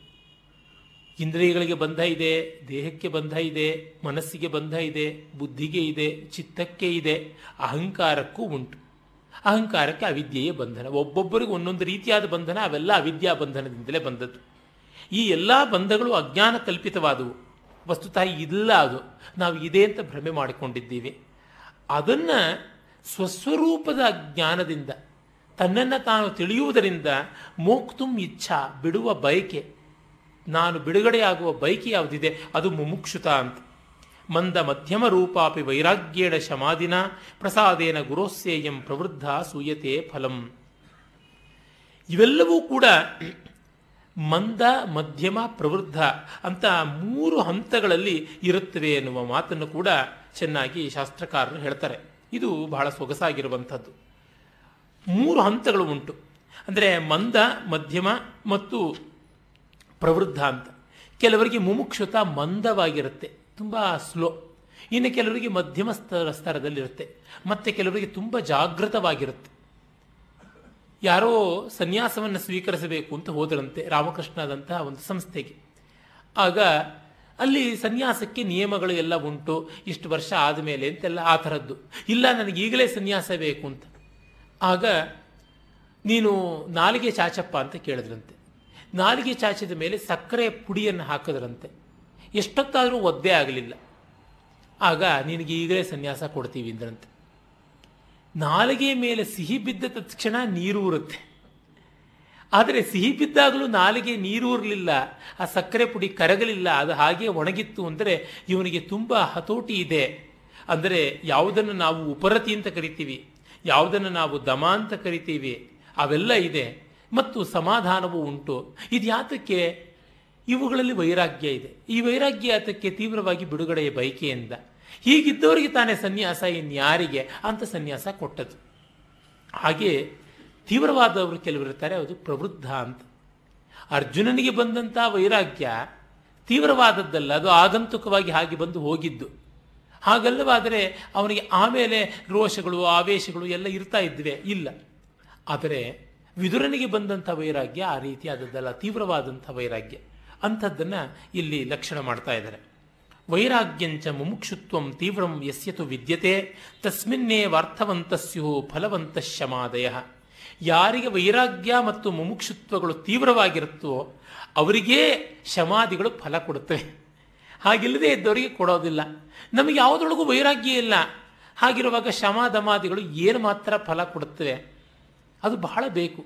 ಚೆನ್ನಾಗಿ ಬೆಳೆ ಬೆಳೆಯಬೇಕು ಅಂತ ಇದ್ದರೆ ಆ ಉತ್ಸಾಹ ಇದ್ದರೆ ದುಡಿಯೋದು ಬರುತ್ತೆ. ಇಲ್ಲದೆ ಇದ್ದರೆ ನೀರು ಹಾಕ್ತೀವಿ ಪಾತಿಗೆ, ಕೆತ್ತಿ ಕೊಡೋದಿಲ್ಲ. ಮತ್ತು ಗೊಬ್ಬರವೂ ಸರಿಯಾಗಿ ಹಾಕೋದಿಲ್ಲ. ಇನ್ನು ಅದು ಈಚೆಗಳೇ ಬಿಡುತ್ತೆ ಹೊರತುರುವೆ ರಸಭರಿತವಾದ ಫಲಗಳನ್ನು ಹೇಗೆ ಬಿಡುತ್ತೆ? ಆಗೋಲ್ಲ. ಏತಯೋರ್ ಮಂದತಾ ಯತ್ರ ವಿರಕ್ತತ್ವ ಮುಮುಕ್ಷುಯೋ ಮರೋ ಸಲಿಲವತ್, ಮರೋ ಸಲಿಲವತ್ತತ್ರ ಶಮಾದೇರ್ ಭಾನಮಾತ್ರತ. ಯಾರಿಗೆ ಈ ವೈರಾಗ್ಯ ಮುಮುಕ್ಷುತ್ವಗಳಲ್ಲಿ ಸ್ವಲ್ಪ ಕಡಿಮೆಯಾದಂಥ ಅಭಿನಿವೇಶ ಉಂಟೋ ಅವರಿಗೆ ಶಮಾದಿಗಳು ಮರುಭೂಮಿಯಲ್ಲಿ ಕಾಣುವಂಥ ಮರೀಚಿಕೆ ಇದ್ದಂತಷ್ಟೇನೆ. ಮರವು ಸಲಿಲವತ್ ಅಂತ. ಹಾಗೂ ಅರ್ಥ ಮಾಡಬಹುದು ಅಥವಾ ಮರುಭೂಮಿಯಲ್ಲಿ ನೀರು ತುಂಬ ಸೊರಗಿ ಬತ್ತಿ ಹೋಗ್ತಾ ಇರುತ್ತೆ. ಆಳಕ್ಕೆ ಅಗಿಬೇಕು. ಹಾಗಾಗುತ್ತೆ ಅಷ್ಟೇನೆ ಅಂತ. ಮುಖ್ಯ ಬೇಕಾಗಿರುವಂಥದ್ದು ಮುಮುಕ್ಷುತ್ವ ವೈರಾಗ್ಯ ಅದು. ಹೀಗೆ ಹೇಳಿ ಮತ್ತೆ ಒಂದು ಅಮೋಘವಾದಂತಹ ಶ್ಲೋಕ ಬರುತ್ತೆ. ಅದಕ್ಕೆ ಮುನ್ನ ಭಾಷ್ಯಕಾರ, ವ್ಯಾಖ್ಯಾನಕಾರರ ಒಂದು ಉದಾಹರಣೆಯನ್ನು ನೋಡಿ. ಸಮತಾ ಸಾಂತ್ವನೇನಾಶು ನದ್ರಾಗಿತಿ ಶನೈಶನೈ ಪೌರುಷೇಣ ಪ್ರಯತ್ನೇನ ಲಾಲಯೇ ಚಿತ್ತ ಬಾಲಕಂ. ಇದು ಯೋಗವಾಸಿಷ್ಠದ ಶ್ಲೋಕ. ನಾವು ಏಕಕಾಲದಲ್ಲಿಯೇ ಮನಸ್ಸನ್ನು ಒಂದು ಹತೋಟಿಗೆ ತರೋಕ್ಕೆ ಸಾಧ್ಯ ಇಲ್ಲ. ತುಂಟನಾದ ಬಾಲಕನನ್ನು ಕ್ರಮಕ್ರಮವಾಗಿ ನಿಗ್ರಹಿಸೋದಕ್ಕೆ ಹೇಗೆ ಶಕ್ಯವೋ ಆ ರೀತಿ ಅಂತ. ಒಂದೇ ಬಾರಿಗೆ ಮಾಡೋದಕ್ಕೆ ಆರಂಭಿಸ್ತಾರೆ ಆರಂಭ ಶೂರತ್ವ. ಅದು ಪ್ರಯೋಜನಕ್ಕೆ ಬರೋದಿಲ್ಲ. ಆಮೇಲೆ ಬೇಗ ಸುಸ್ತಾಗುತ್ತೆ. ನಾವು ಎಷ್ಟೋ ಬಾರಿ ಒಂದು ತೋಟದ ಕೆಲಸ ಮಾಡಬೇಕು ಅಥವಾ ದೊಡ್ಡ ಶ್ರಮದ ಕೆಲಸ, ಭಾರ ಹೊರುವಂಥದ್ದು ಎಳೆಯುವಂಥದ್ದು ಎತ್ತುವಂಥದ್ದು ಮಾಡಬೇಕು ಅಂದರೆ ಮೊದಲಿಗೆ ಸರಸರ ಅಂತ ಕೆಲಸ ಮಾಡಿಬಿಡ್ತೀವಿ. ಹತ್ತು ನಿಮಿಷ ಆದ ತಕ್ಷಣ ಏದುಸರು ಬರುತ್ತೆ. ಒಂದು ಚೊಂಬು ನೀರು ಕುಡಿತೀವಿ. ಸುಸ್ತೇ ಆಗಿಬಿಡುತ್ತೆ, ಹೊಟ್ಟೆ ಭಾರವೂ ಆಗುತ್ತೆ, ಅಲ್ಲಿಗೆ ಕುಸ್ತು ಕುತ್ಕೋತೀವಿ. ಆದರೆ ಆ ಉದ್ಯೋಗದಲ್ಲಿ ಚೆನ್ನಾಗಿ ಪರಿಣತರಾದವರು ಹೇಗೆ ಮಾಡ್ತಾರೆ? ನಿಧಾನಕ್ಕೆ ತೆಗೆದುಕೊಳ್ತಾರೆ. ಒಂದು ಐವತ್ತಿಟ್ಟಿಗೆಯನ್ನು ಕೆಳಗಿಂದ ಮೇಲಕ್ಕೆ ಎತ್ತೆತ್ತಿ ಇಡಬೇಕು ಅಂದರೆ ನಾವು ಒಂದೇ ಸತ್ತಿಗೆ ನಾಲ್ಕು ನಾಲ್ಕು ಇಟ್ಟಿಗೆಯನ್ನು ತೆಗೆದುಕೊಳ್ಳೋಕೆ ನೋಡ್ತೀವಿ. ಅವರು ಎರಡೆರಡು ಇಟ್ಟಿಗೆನೇ ತೊಗೊಂಡು ಹೋಗ್ತಾರೆ, ನಿಧಾನಕ್ಕೆ ತೊಗೊಳ್ತಾರೆ, ನಿಧಾನಕ್ಕೆ ಬರ್ತಾರೆ. ಅಂದರೆ ಮ್ಯಾನೇಜ್ಮೆಂಟ್ ಆಫ್ ಎನರ್ಜಿ ಇದೆಯಲ್ಲ, ಅದು ಬಹಳ ಮುಖ್ಯ. ನರ್ತಕರಿಗೆ ಎಲ್ಲ ತುಂಬ ಬೇಕಾದದ್ದು. ಹಾಗೆ ಮ್ಯಾನೇಜ್ಮೆಂಟ್ ಆಫ್ ಬ್ರೆತ್ ಉಸಿರು ಸಂಗೀತಗಾರರಿಗೆ ಬೇಕು. ಎಷ್ಟು ಉಸಿರು ಬಿಡಬೇಕು, ಎಷ್ಟು ಉಸಿರು ತೆಗೆದುಕೊಳ್ಳಬೇಕು, ಯಾವ ತೀವ್ರತೆಯಲ್ಲಿ ಹೇಳಿದ್ರೆ ನಾನು ಅಷ್ಟೊತ್ತು ಇದು ಒಂದು ಸ್ವರದಲ್ಲಿ ಇರೋದಕ್ಕೆ ಸಾಧ್ಯ ಅಂತೆಲ್ಲ ಅಭ್ಯಾಸದಿಂದ ಬರುವಂಥದ್ದು. ಎಲ್ಲ ಕಲೆಗಳಿಗೂ ಕೂಡ ಈ ದೇಹಾದಿಗಳ ನಿಯಮನ ಎಂಥದ್ದು ಅಂತ ಗೊತ್ತಾಗುತ್ತೆ. ಹಾಗೆ ಬದುಕಿನ ಯಾವುದೇ ಒಂದು ವ್ಯವಹಾರದಲ್ಲೂ ಅದು ಇರಬೇಕಾದದ್ದು. ಭಾಷಣ ಮಾಡುವಾಗಲೂ ಅಷ್ಟೇ ಗಬ ಗಬ ಗಬ ಗಬ ಅಂತ ಒಂದೇ ಸರ್ತಿಗೆ ಎಲ್ಲವನ್ನ ಕಕ್ಕಿಬಿಟ್ರೆ ಹದಿನೈದು ನಿಮಿಷದಲ್ಲಿ ಪಾಯಿಂಟ್ಸು. ಆಮೇಲೆ ಇನ್ನು ಒಂದು ಕಾಲು ಗಂಟೆಗೆ ಏನು ಮಾಡ್ತಾನೆ? ಪರದಾಡಬೇಕಾಗತ್ತೆ. ನೋಡಿಕೊಳ್ಬೇಕು, ವಿಷಯ ವಿಭಾಗ ಏನು ಮಾಡಿಕೊಳ್ಬೇಕು ಅಂತ. ಇವೆಲ್ಲ ಅಭ್ಯಾಸದಿಂದ ಬರುವಂಥದ್ದಲ್ಲ. ಹಾಗೆ ಆ ಅಭ್ಯಾಸಕ್ಕೆ ಹೆಚ್ಚಿನ ಬೆಲೆ ಉಂಟು. ಬಾಲಕರನ್ನ ಮಣಿಸುವಂತೆಯೇ ಇದು ಕೂಡ. ಮೋಕ್ಷ ಸಾಧನ ಸಾಮಗ್ರ್ಯಾಂ ಭಕ್ತಿರೇವ ಗರೀಯಸಿ, ಸ್ವಸ್ವರೂಪಾನುಸಂಧಾನಂ ಭಕ್ತಿರಿತ್ಯಭಿಧೀಯತೆ ಅನ್ನುವ ಮಾತು ತುಂಬ ಪ್ರಸಿದ್ಧವಾದದ್ದು ವಿವೇಕ್ ಚೂಡಾಮಣಿಯದು. ಮುಂದೆ ಸ್ವಾತ್ಮತತ್ವಾನುಸಂಧಾನಂ ಭಕ್ತಿರಿತ್ಯಪರೇ ಜಗುಹು ಅನ್ನುವಂಥ ಮಾತು ಬರುತ್ತೆ. ಇದು ಸ್ವಲ್ಪ ಚರ್ಚನೀಯವಾಗಿ ಉಳಿದಿದೆ ವಿವೇಕ ಚೂಡಾಮಣಿ ಶಂಕರದ ಅಲ್ಲ ಅಂತ ವಾದ ಮಾಡುವವರು ಇದನ್ನು ಒಂದು ದೊಡ್ಡ ಆಧಾರ ಅಂತ ಹೇಳ್ತಾರೆ. ಏನದು? ಮೋಕ್ಷ ಸಾಧನ ಸಾಮಗ್ರಿಗಳಲ್ಲಿ ಇವೆಲ್ಲ ಸಾಧನ ಚತುಷ್ಟಯ ಅಂತ ಯಾವುದಿದೆ ಅದರ ಜೊತೆಗೆ ಭಕ್ತಿಯೇ ಗರಿಯಸಿ ಶ್ರೇಷ್ಠವಾದದ್ದು. ಯಾಕೆ? ಅದು ಮುಂದೆ ಅವರು ಹೇಳ್ತಾರೆ. ಸ್ವಸ್ವರೂಪಾನುಸಂಧಾನ. ತನ್ನ ಸ್ವರೂಪವನ್ನು ತಾನು ಧ್ಯಾನ ಮಾಡುವುದೇ ಭಕ್ತಿ ಅಂತ ಹೇಳ್ತೀವಿ. ತನ್ನ ತನದ ತತ್ವ ಏನು? ಅದರ ಹುರುಳೇನು, ತಿರುಳೇನು ಅನ್ನುವುದನ್ನು ಧ್ಯಾನಿಸುವಂಥದ್ದು. ಅದನ್ನು ಸ್ವಸ್ವರೂಪಾನುಸಂಧಾನಂ ಅಂತ ಒಂದು ಪಾಠ. ಇನ್ನೊಂದು ಕಡೆ ಸ್ವಸ್ವರೂಪಾನುಸನ್ನಾಹಂ ಅಂತಲೂ ಉಂಟು. ಎರಡೂ ಸರಿಯಾಗಿದೆ. ಸ್ವಸ್ವರೂಪಾನುಸಂಧಾನಂ ಅನ್ನೋದು ಹೆಚ್ಚು ಪ್ರಶಸ್ತವಾಗಿ ತೋರುತ್ತೆ. ಅದನ್ನು ಭಕ್ತಿ ಅಂತ ಹೇಳ್ತೀವಿ ಅಂತ. ಇಲ್ಲಿ ಯಾವುದೇ ವಿರೋಧಕ್ಕೆ ಅವಕಾಶವೇ ಇಲ್ಲ. ತನ್ನ ತನವನ್ನು ಚಿಂತನೆ ಮಾಡುವುದು ಭಕ್ತಿ ಅಂತ. ತನ್ನ ತನವನ್ನು ಧ್ಯಾನ ಮಾಡುವುದು ಭಕ್ತಿ ಅಂತ. ಅಂದರೆ ಏನು? ಜ್ಞಾನವೇ ಆಯಿತು. ಭಕ್ತಿಗೆ ಜ್ಞಾನಕ್ಕೆ ಪಾರಮಾರ್ಥಿಕವಾಗಿ ಭೇದ ಇಲ್ಲ. ಅಲ್ಲಿ ಪರಭಕ್ತಿ ಒಂದೇ ಇರುತ್ತೆ. ಅದು ನಿರ್ವಿಷಯಕವಾದಂಥ ಭಕ್ತಿಯಾಗುತ್ತೆ. ನಿರ್ಹೇತುಕವಾದಂಥ ಭಕ್ತಿ ಐಕಾಂತಿಕವಾದಂಥ ಭಕ್ತಿ ಅಂತೆಲ್ಲ ಹೇಳಿದ್ದಾರೆ. ಶಂಕರರು ಭಕ್ತಿಯನ್ನು ಎಂದೂ ದೊಡ್ಡ ಸಾಧನ ಅಂತ ಹೇಳಿಲ್ಲ. ಜ್ಞಾನದ ಚಾಂಪಿಯನ್ ಅವರು ಹಾಗಿರುವಲ್ಲಿ ಮೋಕ್ಷ ಸಾಧನ ಸಾಮಗ್ರಿಯ ಭಕ್ತಿರೇವ ಗರಿಯಸಿ ಅಂತ ಹೇಗೆ ಹೇಳ್ತಾರೆ? ಹೀಗಾಗಿ ಇದು ಶಂಕರದ ಅಲ್ಲ ಅಂತ. ಆದರೆ ಶಂಕರರು ಭಕ್ತಿಗೆ ಕೊಟ್ಟಿರುವ ಡೆಫಿನೇಷನ್ ಏನು, ಲಕ್ಷಣ ಏನು ಅಂತ ನೋಡಿದ್ರೆ ಸ್ವಸ್ವರೂಪಾನುಸಂಧಾನ. ಇನ್ನು ಯಾವುದನ್ನೋ ಕುರಿತು ಚಿಂತನೆ ಮಾಡು ಇನ್ಯಾವುದೋ ಒಂದು ಫಲೋದ್ದಿಷ್ಟವಾಗಿ ಮಾಡು, ಮೋಕ್ಷೈಕ ಕಾಮ ಬಿಟ್ಟು ಮಾಡು ಇನ್ಯಾವುದೋ ಒಂದನ್ನು ಅಂತ ಹೇಳಿದರೆ ಆಗ ಇಲ್ಲಿ ಲಕ್ಷಣ ಸರಿಯಾಗಿಲ್ಲ, ಶಂಕರರ ಜ್ಞಾನ ಲಕ್ಷಣಕ್ಕಿಂತ ಭಿನ್ನವಾಗಿದೆ ಅಂತ. ಇಲ್ಲಿ ಆ ರೀತಿಯಾದ ಯಾವುದೇ ಒಂದು ವ್ಯುತ್ಕ್ರಮ ಇಲ್ಲ, ವಿಪ್ರತಿಪತ್ತಿ ಇಲ್ಲ. ಆದ್ದರಿಂದ ಸ್ಪಷ್ಟವಾಗಿ ನಾವು ಹೇಳಬಹುದು, ತನ್ನ ಸ್ವರೂಪ ಅಂದರೆ ಆತ್ಮತತ್ವಕ್ಕಿಂತ ಬೇರಾದ ಅನಾತ್ಮತತ್ವವೇ ತನ್ನದು ಅಂತ ಭ್ರಮೆಪಟ್ಟು ತಿಳ್ಕೊಂಡಿರೋದು ಮನುಷ್ಯ, ಅದನ್ನು ಬಿಡುವುದೇ ಹೊರತು ಮತ್ತಿನ್ಯಾವುದು ಅಲ್ಲ ಅಂತ. ಕೆಲವರು ಇಲ್ಲಿ ಸವಿಕಲ್ಪ ಸಮಾಧಿಯ ಒಂದು ಉಲ್ಲೇಖ ಉಂಟು ಅಂತ ಹೇಳ್ತಾರೆ, ಅದಕ್ಕೆ ಯಾವುದೇ ರೀತಿಯಾದ ಆಧಾರ ಸಿಗುವುದಿಲ್ಲ. ಆದರೆ ಒಂದನ್ನು ನಾವು ಗಮನಿಸಬೇಕು. ಈ ಸಾಧನ ಚತುಷ್ಟಯದ ಹಿನ್ನೆಲೆಯಲ್ಲಿ ಶಂಕರರು ಎಲ್ಲ ಯೋಗಗಳನ್ನು ಸೇರಿಸಿದ್ದಾರೆ. ನೋಡಿ ಶಮ ದಮಾದಿಗಳು ಉಂಟಾಗಬೇಕು ಅಂದರೆ ಪ್ರಾಣಾಯಾಮ, ಪ್ರತ್ಯಾಹಾರ, ಇವುಗಳು ಅನಿವಾರ್ಯವಾದದ್ದಲ್ಲ. ಪ್ರತ್ಯಾಹಾರ ಅಂದರೆ ಇಂದ್ರಿಯಗಳನ್ನು ಒಳಕ್ಕೆ ಸೆಳೆದುಕೊಳ್ಳೋದು ಅನ್ನುವಲ್ಲಿ ಶಮ ದಮಗಳು ಬಂದೇ ಬಂತವಲ್ಲ ಅದೇ ಥರ ಒಂದು ಮನಸ್ಸಿಗೆ ನೆಮ್ಮದಿ ಬೇಕು, ಉಪರತಿ ಬೇಕು ಅಂದರೆ ಪ್ರಾಣಾಯಾಮ ಮಾಡಬೇಕಾಗತ್ತೆ. ಉಸಿರಾಟದ ಮೇಲೆ ಗಮನ ಹೋದಂಥ ಮನಸ್ಸು ಇನ್ಯಾವುದರ ಕಡೆಗೂ ಗಮನ ಇಟ್ಕೊಳ್ಳೋಕೆ ಸಾಧ್ಯವಾಗುವುದಿಲ್ಲ ಹೀಗಾಗಿ ಪಾತಂಜಲ ಯೋಗದಲ್ಲಿ ಹೇಳಿರುವಂಥ ಸಾಧನೆಗಳು ಇದಕ್ಕೆ ವಿರುದ್ಧವಾಗಿಲ್ಲ, ವಿಪರೀತವಾಗಿಲ್ಲ ಅನ್ನುವುದು ಗೊತ್ತಾಗುತ್ತೆ. ಅದೇ ಥರ ಧ್ಯಾನ ಅನ್ನುವಲ್ಲಿ ಸಮಾಧಾನ ಅನ್ನುವುದು ಬಂದೇ ಬರುತ್ತೆ. ಅವೆಲ್ಲ ಸೇರಿಕೊಳ್ಳುವಂಥದ್ದೇನೆ, ಯಾವ ರೀತಿಯಿಂದಲೂ ಭಿನ್ನವಾಗೋದಿಲ್ಲ. ಆಮೇಲೆ ಇದೆಲ್ಲ ಈ ರಾಜಯೋಗ ಅಂತ ಏನು ಹೇಳ್ತೀವಿ? ಆ ಅಂಶಗಳಾದವು. ಇನ್ನು ಕರ್ಮಯೋಗದ್ದು ನೋಡಿದ್ರೆ ವೈರಾಗ್ಯ ಬರಬೇಕು ಅಂತಂದರೆ ಸುಮ್ಮನೆ ಬರುವಂಥದ್ದಲ್ಲ. ಎಲ್ಲ ಕರ್ಮಗಳನ್ನು ಮಾಡ್ತಾ ಕರ್ಮಗಳಲ್ಲಿ ಇರುವಂತಹ ಅಪರಿಪೂರ್ಣತೆಯನ್ನು ಕಂಡು ಬರುತ್ತೆ ಅಪರಿಪೂರ್ಣತೆಯನ್ನು ಕಾಣುವ ದೃಷ್ಟಿ ಯಾವಾಗ ಬರುತ್ತೆ? ನಿರ್ಲೇಪ ಕರ್ಮ ಮಾಡುವಾಗ ಬರುತ್ತೆ. ನಿರ್ಲೇಪ ಕರ್ಮ ಮಾಡುವಾಗ ನೋಡು, ಯಾವ ಕರ್ಮವೂ ಕೂಡ ಅಪೂರ್ಣವಾದದ್ದೇ ಅಂತ ಗೊತ್ತಾದ ಮೇಲೆ ಇದನ್ನು ನಾನು ಯಾಕೆ ಮಾಡಬೇಕು? ಲೋಕಸಂಗ್ರಹಕ್ಕಾಗಿ ಮಾಡಬೇಕು. ಲೋಕಸಂಗ್ರಹವನ್ನೋದು ಯಾತಕ್ಕೆ? ಈಶ್ವರ ವೈಭವ ರೂಪವಾಗಿ ಜಗತ್ತಿದೆ. ಈ ಜಗತ್ತನ್ನು ಗೌರವಿಸುವುದು ನನ್ನ ಕರ್ತವ್ಯ. ಅದು ಮಾತ್ರವಲ್ಲ, ಈ ದೇಹ ಇರುವಂಥದ್ದು ಪರಮ ಪುರುಷಾರ್ಥಕ್ಕೆ ಒಂದು ಸಾಧನವಾಗಿ. ಈ ಸಾಧನವನ್ನು ಸರಿಯಾಗಿಟ್ಟುಕೊಳ್ಳಬೇಕು ಅಂತ ಈ ಎಲ್ಲ ವಿವೇಕವೂ ಕೂಡ ಇರುತ್ತೆ. ಹೀಗಾಗಿ ಅಲ್ಲಿ ಕೂಡ ಬರುತ್ತೆ ಕರ್ಮಯೋಗಕ್ಕೆ ಇಲ್ಲಿ ಆಸ್ಪದ ಉಂಟೆ ಉಂಟು. ಇನ್ನು ಭಕ್ತಿಯೋಗ ಯಾವುದಕ್ಕೆ ಬರುತ್ತೆ? ಉತ್ಕಟವಾದ ಪ್ರೀತಿ ಭಕ್ತಿಯ ಮುಖ್ಯ ಲಕ್ಷಣ. ಸಾತ್ವಸ್ಮಿನ್ ಪರಮ ಪ್ರೇಮ ರೂಪ ಅಂತ ಹೇಳ್ತಾರೆ. ಉತ್ಕಟವಾದ ಪ್ರೀತಿ ಯಾವುದರ ಬಗ್ಗೆ, ಬಿಡುಗಡೆಯ ಬಗ್ಗೆ ಪ್ರೀತಿ ಅಂತಾದಾಗ ತನ್ನಂತೆ ತಾನೇ ಭಕ್ತಿಯೋಗಕ್ಕೆ ಆಸ್ಪದವಾಗುತ್ತೆ. ಆಮೇಲೆ ಭಕ್ತಿಯೋಗದಲ್ಲಿ ಸ್ವಾರ್ಥ ತ್ಯಾಗಕ್ಕೆ ಎಲ್ಲಿಲ್ಲದ ಪ್ರಾಶಸ್ತ್ಯ ಉಂಟು ಭಗವಂತನ ಪ್ರೀತಿಗಾಗಿ ಅಂತ ಹೇಳುವುದರ ಮೂಲಕ ತನ್ನಂತೆ ತಾನೇ ಅಹಂಕಾರ ಖಂಡನವನ್ನು ಮಾಡಿಕೊಳ್ತಾ ಬರ್ತಾನೆ. ಅಹಂಕಾರ ಖಂಡನ ಮಾಡಿಕೊಳ್ತಾ ಇದ್ದಂತೆ ಉಪರತಿ ಸಿದ್ಧಿಯಾಗುತ್ತೆ. ಉಪರತಿಯಿಂದ ಸಮಾಧಾನ ಉಂಟಾಗುತ್ತೆ.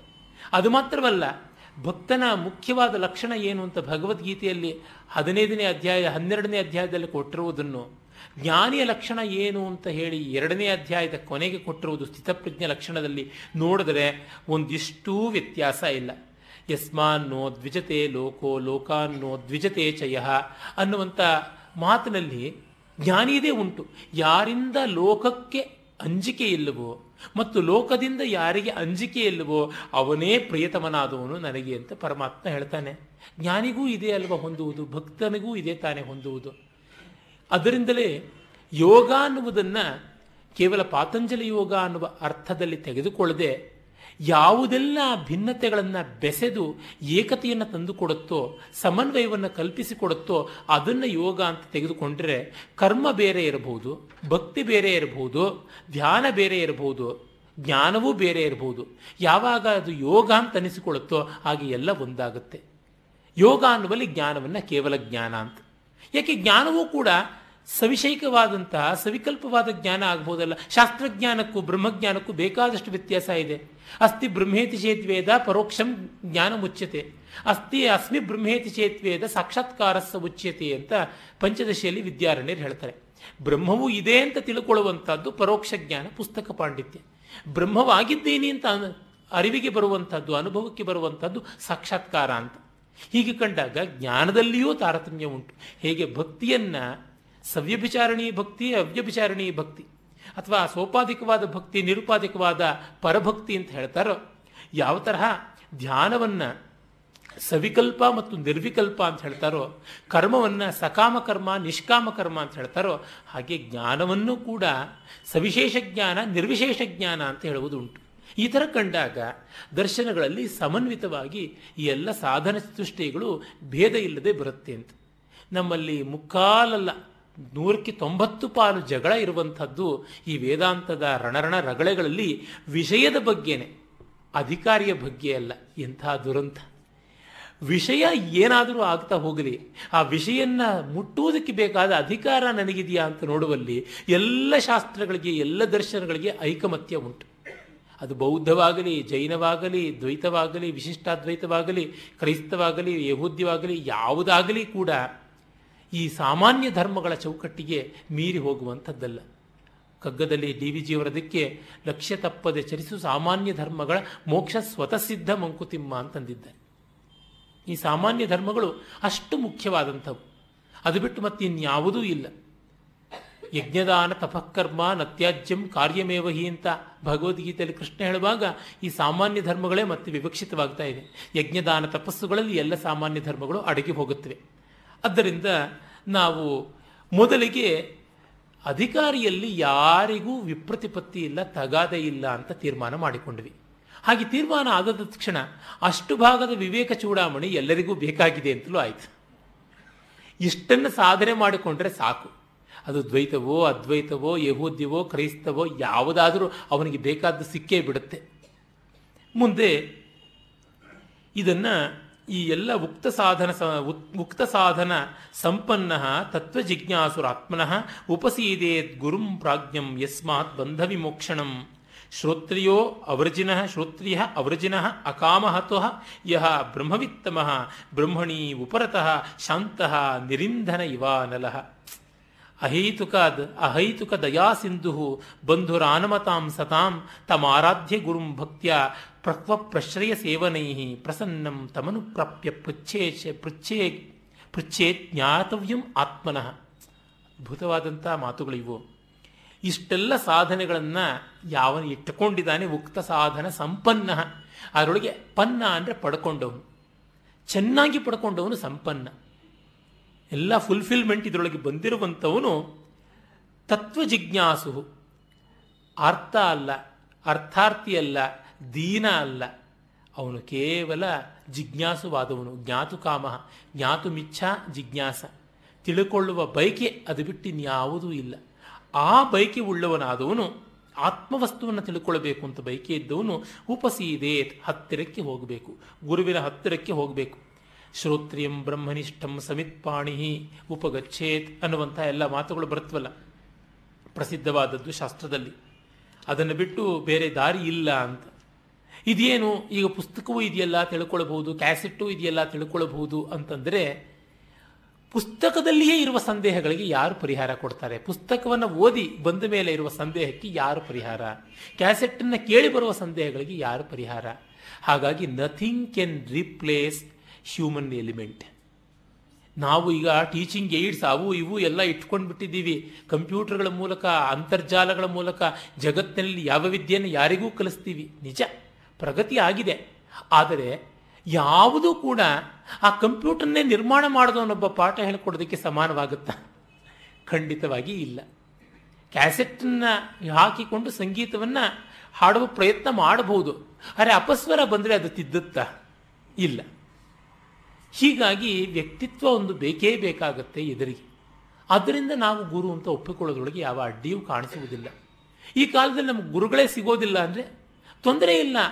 ಕಾಯಿರಿ ನಿಮಗೆ ಎಲ್ಲಿವರೆಗೆ ಸಂದೇಹಗಳ ನಿವೃತ್ತಿ ಆಗೋಲ್ವಾ ಅಲ್ಲಿವರೆಗೂ ಕೂಡ ತೊಂದರೆ ಬಂದೇ ಬರುತ್ತೆ.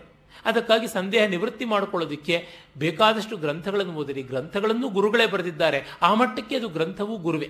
ಅದನ್ನು ಒಪ್ಪಿಕೊಳ್ಳೋಣ. ಸೌಂದರ್ಯ ಲಹರಿಗೆ ಲಕ್ಷ್ಮೀಧರ ವ್ಯಾಖ್ಯಾನ ಅಂತ ಒಂದು ವ್ಯಾಖ್ಯಾನವಿದೆ. ಅದನ್ನು ಬರೆದವನು ಲೊಲ್ಲ ಲಕ್ಷ್ಮೀಧರ ಪಂಡಿತ ಅಂತ ಮಹಾಪಂಡಿತ. ಸಾಯಂ ಸಂಪುಲ್ಲ ಮಲ್ಲಿ ಸುಮಸುರಭಿಸುದ ಮಾಧುರಿ ಸಾಧುರೀತಿ ಪ್ರಿಂಖತ್ ಪುಂಖಾನುಪುಂಖ ಅಮರ ಸರಿ ವೀಚಿ ವಾಚಾಲ ವಾಚಃ ಅಂತ ತನ್ನ ಬಗ್ಗೆ ತಾನೇ ಹೇಳ್ಕೊಳ್ತಾನೆ. ಸಂಜೆ ಮಲ್ಲಿಗೆಯ ಕಂಪು ಹೇಗೋ, ಗಂಗಾ ತರಂಗಿಣಿಯ ಆ ಒಂದು ನರ್ತನ ಹೇಗೋ ಪ್ರವಾಹದ್ದು, ಹಾಗೆ ನನ್ನ ಮಾತು ಅಷ್ಟು ಮನೋಹರ ಸೌರಭ್ಯದಿಂದ ಕೂಡಿದೆ. ಆ ಗಂಗಾ ಪ್ರವಾಹದ ಹಾಗೆ ಅನರ್ಗಳವಾದದ್ದು ಅಂತ ಹೇಳ್ತಾ ಗತೋ ಎಂ ಶಂಕರಾಚಾರ್ಯೋ ವೀರ ಮಹೇಶ್ವರೋ ಗತಃ ಷಟ್ಚಕ್ರ ಚಕ್ರ ಭೇದನೆ ಕೋವ ಜಾನೀತೆ ಮತ್ಪರಿಶ್ರಮಂ ಶಂಕರಾಚಾರ್ಯನೂ ಇಲ್ಲ ವೀರ ಮಹೇಶ್ವರ ಅಭಿನವಗುಪ್ತನೂ ಇಲ್ಲ ಇನ್ನು ಈ ಷಟ್ಚಕ್ರ ಭೇದನದ ನನ್ನ ಶಕ್ತಿಯನ್ನು ಯಾರಿಗೆ ಹೇಳಿಕೊಳ್ಳಿ? ಯಾರಿಗಿದು ಗೊತ್ತಾಗುತ್ತೆ ಅಂತ? ಜಗನ್ನಾಥ ಪಂಡಿತರಾಜ ಹೇಳ್ತಾನೆ, ಕರುಣ್ಯ ಕಾರುಣ್ಯಾಸ್ಪದ ಅಸಮಶೀಲ ಖಲು ಮೃಗಾ ನಖಾನಾಂ ಪಾಂಡಿತ್ಯಂ ಪ್ರಕಟಯಿತು ಕಸ್ಮಿನ್ ಮೃಗಪತಿ. ಎಲ್ಲಿಯೋ ದಿಗಂತದಲ್ಲಿ ದಿಗ್ಗಜಗಳಿವೆಯಂತೆ. ಇನ್ನು ಇರೋ ಜುಜುಬಿ ಆನೆಗಳು ಕೇವಲ ಕರುಣಾ ಪಾತ್ರರು. ಇನ್ನು ಮಿಕ್ಕ ಪ್ರಾಣಿಗಳ ಬಗ್ಗೆ ಹೇಳುವುದೇನುವಂಥದ್ದು ಅಸಮಶೀಲ ಕರುಮೃಗ ಮೃಗ, ನಮ್ಮ ಜೊತೆ ಸ್ಪರ್ಧೆಗೆ ಅವು ಸರಿಯಲ್ಲ. ಇನ್ನು ನನ್ನ ಉಗುರುಗಳ ಪಾಂಡಿತ್ಯವನ್ನು ಎಲ್ಲಿ ತೋರಿಸಲಿ ಅಂತ? ಯಾರೂ ಇಲ್ಲವಲ್ಲ ಅಂತ? ಆಂಧ್ರ ಪ್ರದೇಶದಲ್ಲಿ ಒಬ್ಬರು ಮಹಾವಿದ್ವಾಂಸರಿದ್ದರಂತೆ ಸುಬ್ಬಾ ಭಟ್ಟ ಅಂತ. ಅವರು ಸುಬ್ಬಾ ಭಟ್ರು ಕಾಶಿಗೆ ಹೋಗಿ ವ್ಯಾಕರಣ ಇದು ತರ್ಕವನ್ನು ಅಭ್ಯಾಸ ಮಾಡಿ ಬಂದರಂತೆ.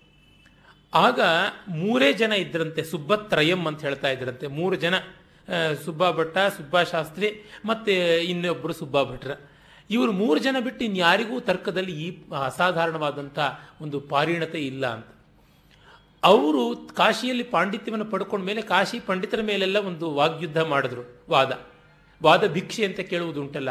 ಯಾವ ಭಿಕ್ಷೆಯನ್ನಾದರೂ ನಿರಾಕರಿಸಬಹುದು, ವಾದ ಭಿಕ್ಷೆ ನಿರಾಕರಿಸುವಂತಿಲ್ಲ. ನತಮಸ್ಕ ಮಸ್ತಕರಾಗಿ ಸೋತೆ ಅಂತ, ಜಿತೋಸ್ಮಿ ಅಂತ ಅನ್ನಬೇಕು. ಇಲ್ಲದೆ ಇದ್ದರೆ ಅವ್ರ ಜೊತೆ ವಾದಕ್ಕೆ ಕೂತ್ಕೋಬೇಕು. ಹಾಗೆ ಕೂತ ಮೇಲೆ ಎಲ್ಲ ಪಂಡಿತರು ಹೋದ ಮೇಲೆ ಇವರು ಹೇಳಿದ್ರಂತೆ, ಕಾಶ್ಯಾಂ ಏಕಃ ಕಾಶಿನಾಥೋವಶಿಷ್ಟ ಅಂತ. ಇನ್ನು ಕಾಶಿಯಲ್ಲಿ ಒಬ್ಬ ವಿಶ್ವನಾಥ ಮಾತ್ರ ಉಳಿದಿದ್ದಾನೆ ಇನ್ನು ಗೆದ್ದುಬಿಟ್ಟಿದ್ದೀನಿ ಗೆದ್ದು ಬಿಟ್ಟಿದ್ದೀನಿ ನಾನು ಅಂತ. ಆಮೇಲೆ ಅವರು ಆಂಧ್ರ ಪ್ರದೇಶಕ್ಕೆ ಬಂದ್ರಂತೆ. ಬಂದರೆ ಅಲ್ಲಿ ಬೊಬ್ಬುಲಿ ಸಂಸ್ಥಾನದಲ್ಲಿ, ಚಿಕ್ಕ ಸಂಸ್ಥಾನ, ಅಲ್ಲಿ ಒಬ್ಬ ಮಹಾಪಂಡಿತರಿದ್ದರಂತೆ ಅವರ ಎದುರಿಗೆ ಇವರು ತರ್ಕ ಮಾಡಿ ಸೋತು ಹೋಗ್ಬಿಟ್ರು. ಕಡೆಗೆ ಇವರು ಕಾಶಿಗೆ ವಾಪಸ್ ಹೋಗಿ ಮತ್ತೆ ತನ್ನ ಗುರುವಿನ ಹತ್ರ ಕೂತ್ಕೊಂಡು ಇನ್ನಷ್ಟು ಮತ್ತಷ್ಟು ಕ್ರೋಢಪತ್ರಗಳನ್ನೆಲ್ಲ ಅಧ್ಯಯನ ಮಾಡಿ ಇವ್ರನ್ನ ಮತ್ತೆ ಗೆಲ್ಲಬೇಕು ಅಂತ ಒಂದು ಎರಡು ಮೂರು ವರ್ಷ ಆದಮೇಲೆ ವಾಪಸ್ ಬಂದಂತೆ. ಬಂದರೆ ಅಷ್ಟೊತ್ತಿಗೆ ಈ ಪಂಡಿತರ ಸತ್ತೇ ಹೋಗ್ಬಿಟ್ಟಿದ್ರಂತೆ. ಅಯ್ಯೋ, ನಾನು ಕಲಿತದ್ದೆಲ್ಲ ವ್ಯರ್ಥವಾಯ್ತಲ್ಲ ಅಂತ ಗೋಳಾಡಿದ್ರಂತೆ. ಆ ರೀತಿ ಹಾಗೆಲ್ಲ ವೈದುಷ್ಯವನ್ನು ಪಡ್ಕೊಂಡು ಆ ಒಂದು ಪಾರಿಣತೆಗೆ ಹೋಗುವಂಥದ್ರೊಳಗೆ ಏನು ವಿಶೇಷವಾದಂಥ ಸ್ವಾರಸ್ಯ ಇಲ್ಲ. ಆದರೆ ಅಲ್ಲಿರುವಂಥ ಕಮಿಟ್ಮೆಂಟ್ ಅದು ಬಹಳ ಮುಖ್ಯ. ಆ ಜಿಜ್ಞಾಸೆ ತುಂಬ ತುಂಬ ಮುಖ್ಯವಾದಂಥದ್ದು. ಹೀಗೆ ಎಲ್ಲವನ್ನ ತಿಳ್ಕೊಂಡು ಉಪರತನಾದಂಥವನು, ಆತ್ಮವಸ್ತು ಬಿಟ್ಟು ಮತ್ತೆ ಯಾವುದು ಬೇಡ ಅಂತ ಅಂದುಕೊಂಡಂಥವನು, ಅವನು ಹೋಗಬೇಕು, ಗುರುವಿನ ಹತ್ತಿರಕ್ಕೆ ಬರಬೇಕು. ಅವನು ಬಂಧ ವಿಮೋಕ್ಷಣಕ್ಕಾಗಿ ಬರಬೇಕು, ಇನ್ಯಾವುದಕ್ಕೂ ಅಲ್ಲ. ಪ್ರಾಜ್ಞನಾದ ಗುರುವನ್ನು ಹೋಗಿ ಆಶ್ರಯಿಸಬೇಕು. ಪುಸ್ತಕ ಅಲ್ಲದೆ ಇನ್ಯಾವುದು ಗುರುವಾದಕ್ಕೂ ಸಾಧ್ಯ, ಯಾವುದೂ ಸಾಧ್ಯ? ಎಲ್ಲೆಲ್ಲಿಯೂ ಬರುತ್ತೆ. ಭಾಗವತದ ಏಕಾದಶ ಸ್ಕಂದದಲ್ಲಿ ಎಲ್ಲ ವಿಷಯಗಳು ಕೂಡ, ಒಂದು ಜೇನು ಹುಳ ಇರ್ಬೋದು, ಒಂದು ಇರುವೆ ಇರ್ಬೋದು, ಒಂದು ಹಂಸ ಇರ್ಬೋದು, ಒಂದು ಶಂಖ ವಲಯ, ಶಂಖದ ಬಳೆ ಇರಬಹುದು ಇವೆಲ್ಲ ಗುರುಗಳಾದಂಥ ಸಂಗತಿ ಬರುತ್ತೆ. ಗುರುಗಳಾಗಬಹುದು, ಪ್ರೇರಣೆ ಕೊಡಬಹುದು. ಆದರೆ ನಮಗೆ ಶಾಸ್ತ್ರ ಸಂದೇಹ ಬಂದರೆ ಅನುಭವದ ನೆಲೆ ಯಾರಿಗುಂಟು ಅವ್ರನ್ನ ಕೇಳಿದ್ರೆ ಆಗುವ ಸಮಾಧಾನ ಇನ್ಯಾವುದರಿಂದಲೂ ಆಗೋಲ್ಲ. ನಾನು ಕಂಡಿದ್ದೀನಯ್ಯ, ಇಷ್ಟೇ, ಇನ್ನೇನು ಇಲ್ಲ ಅಂತ.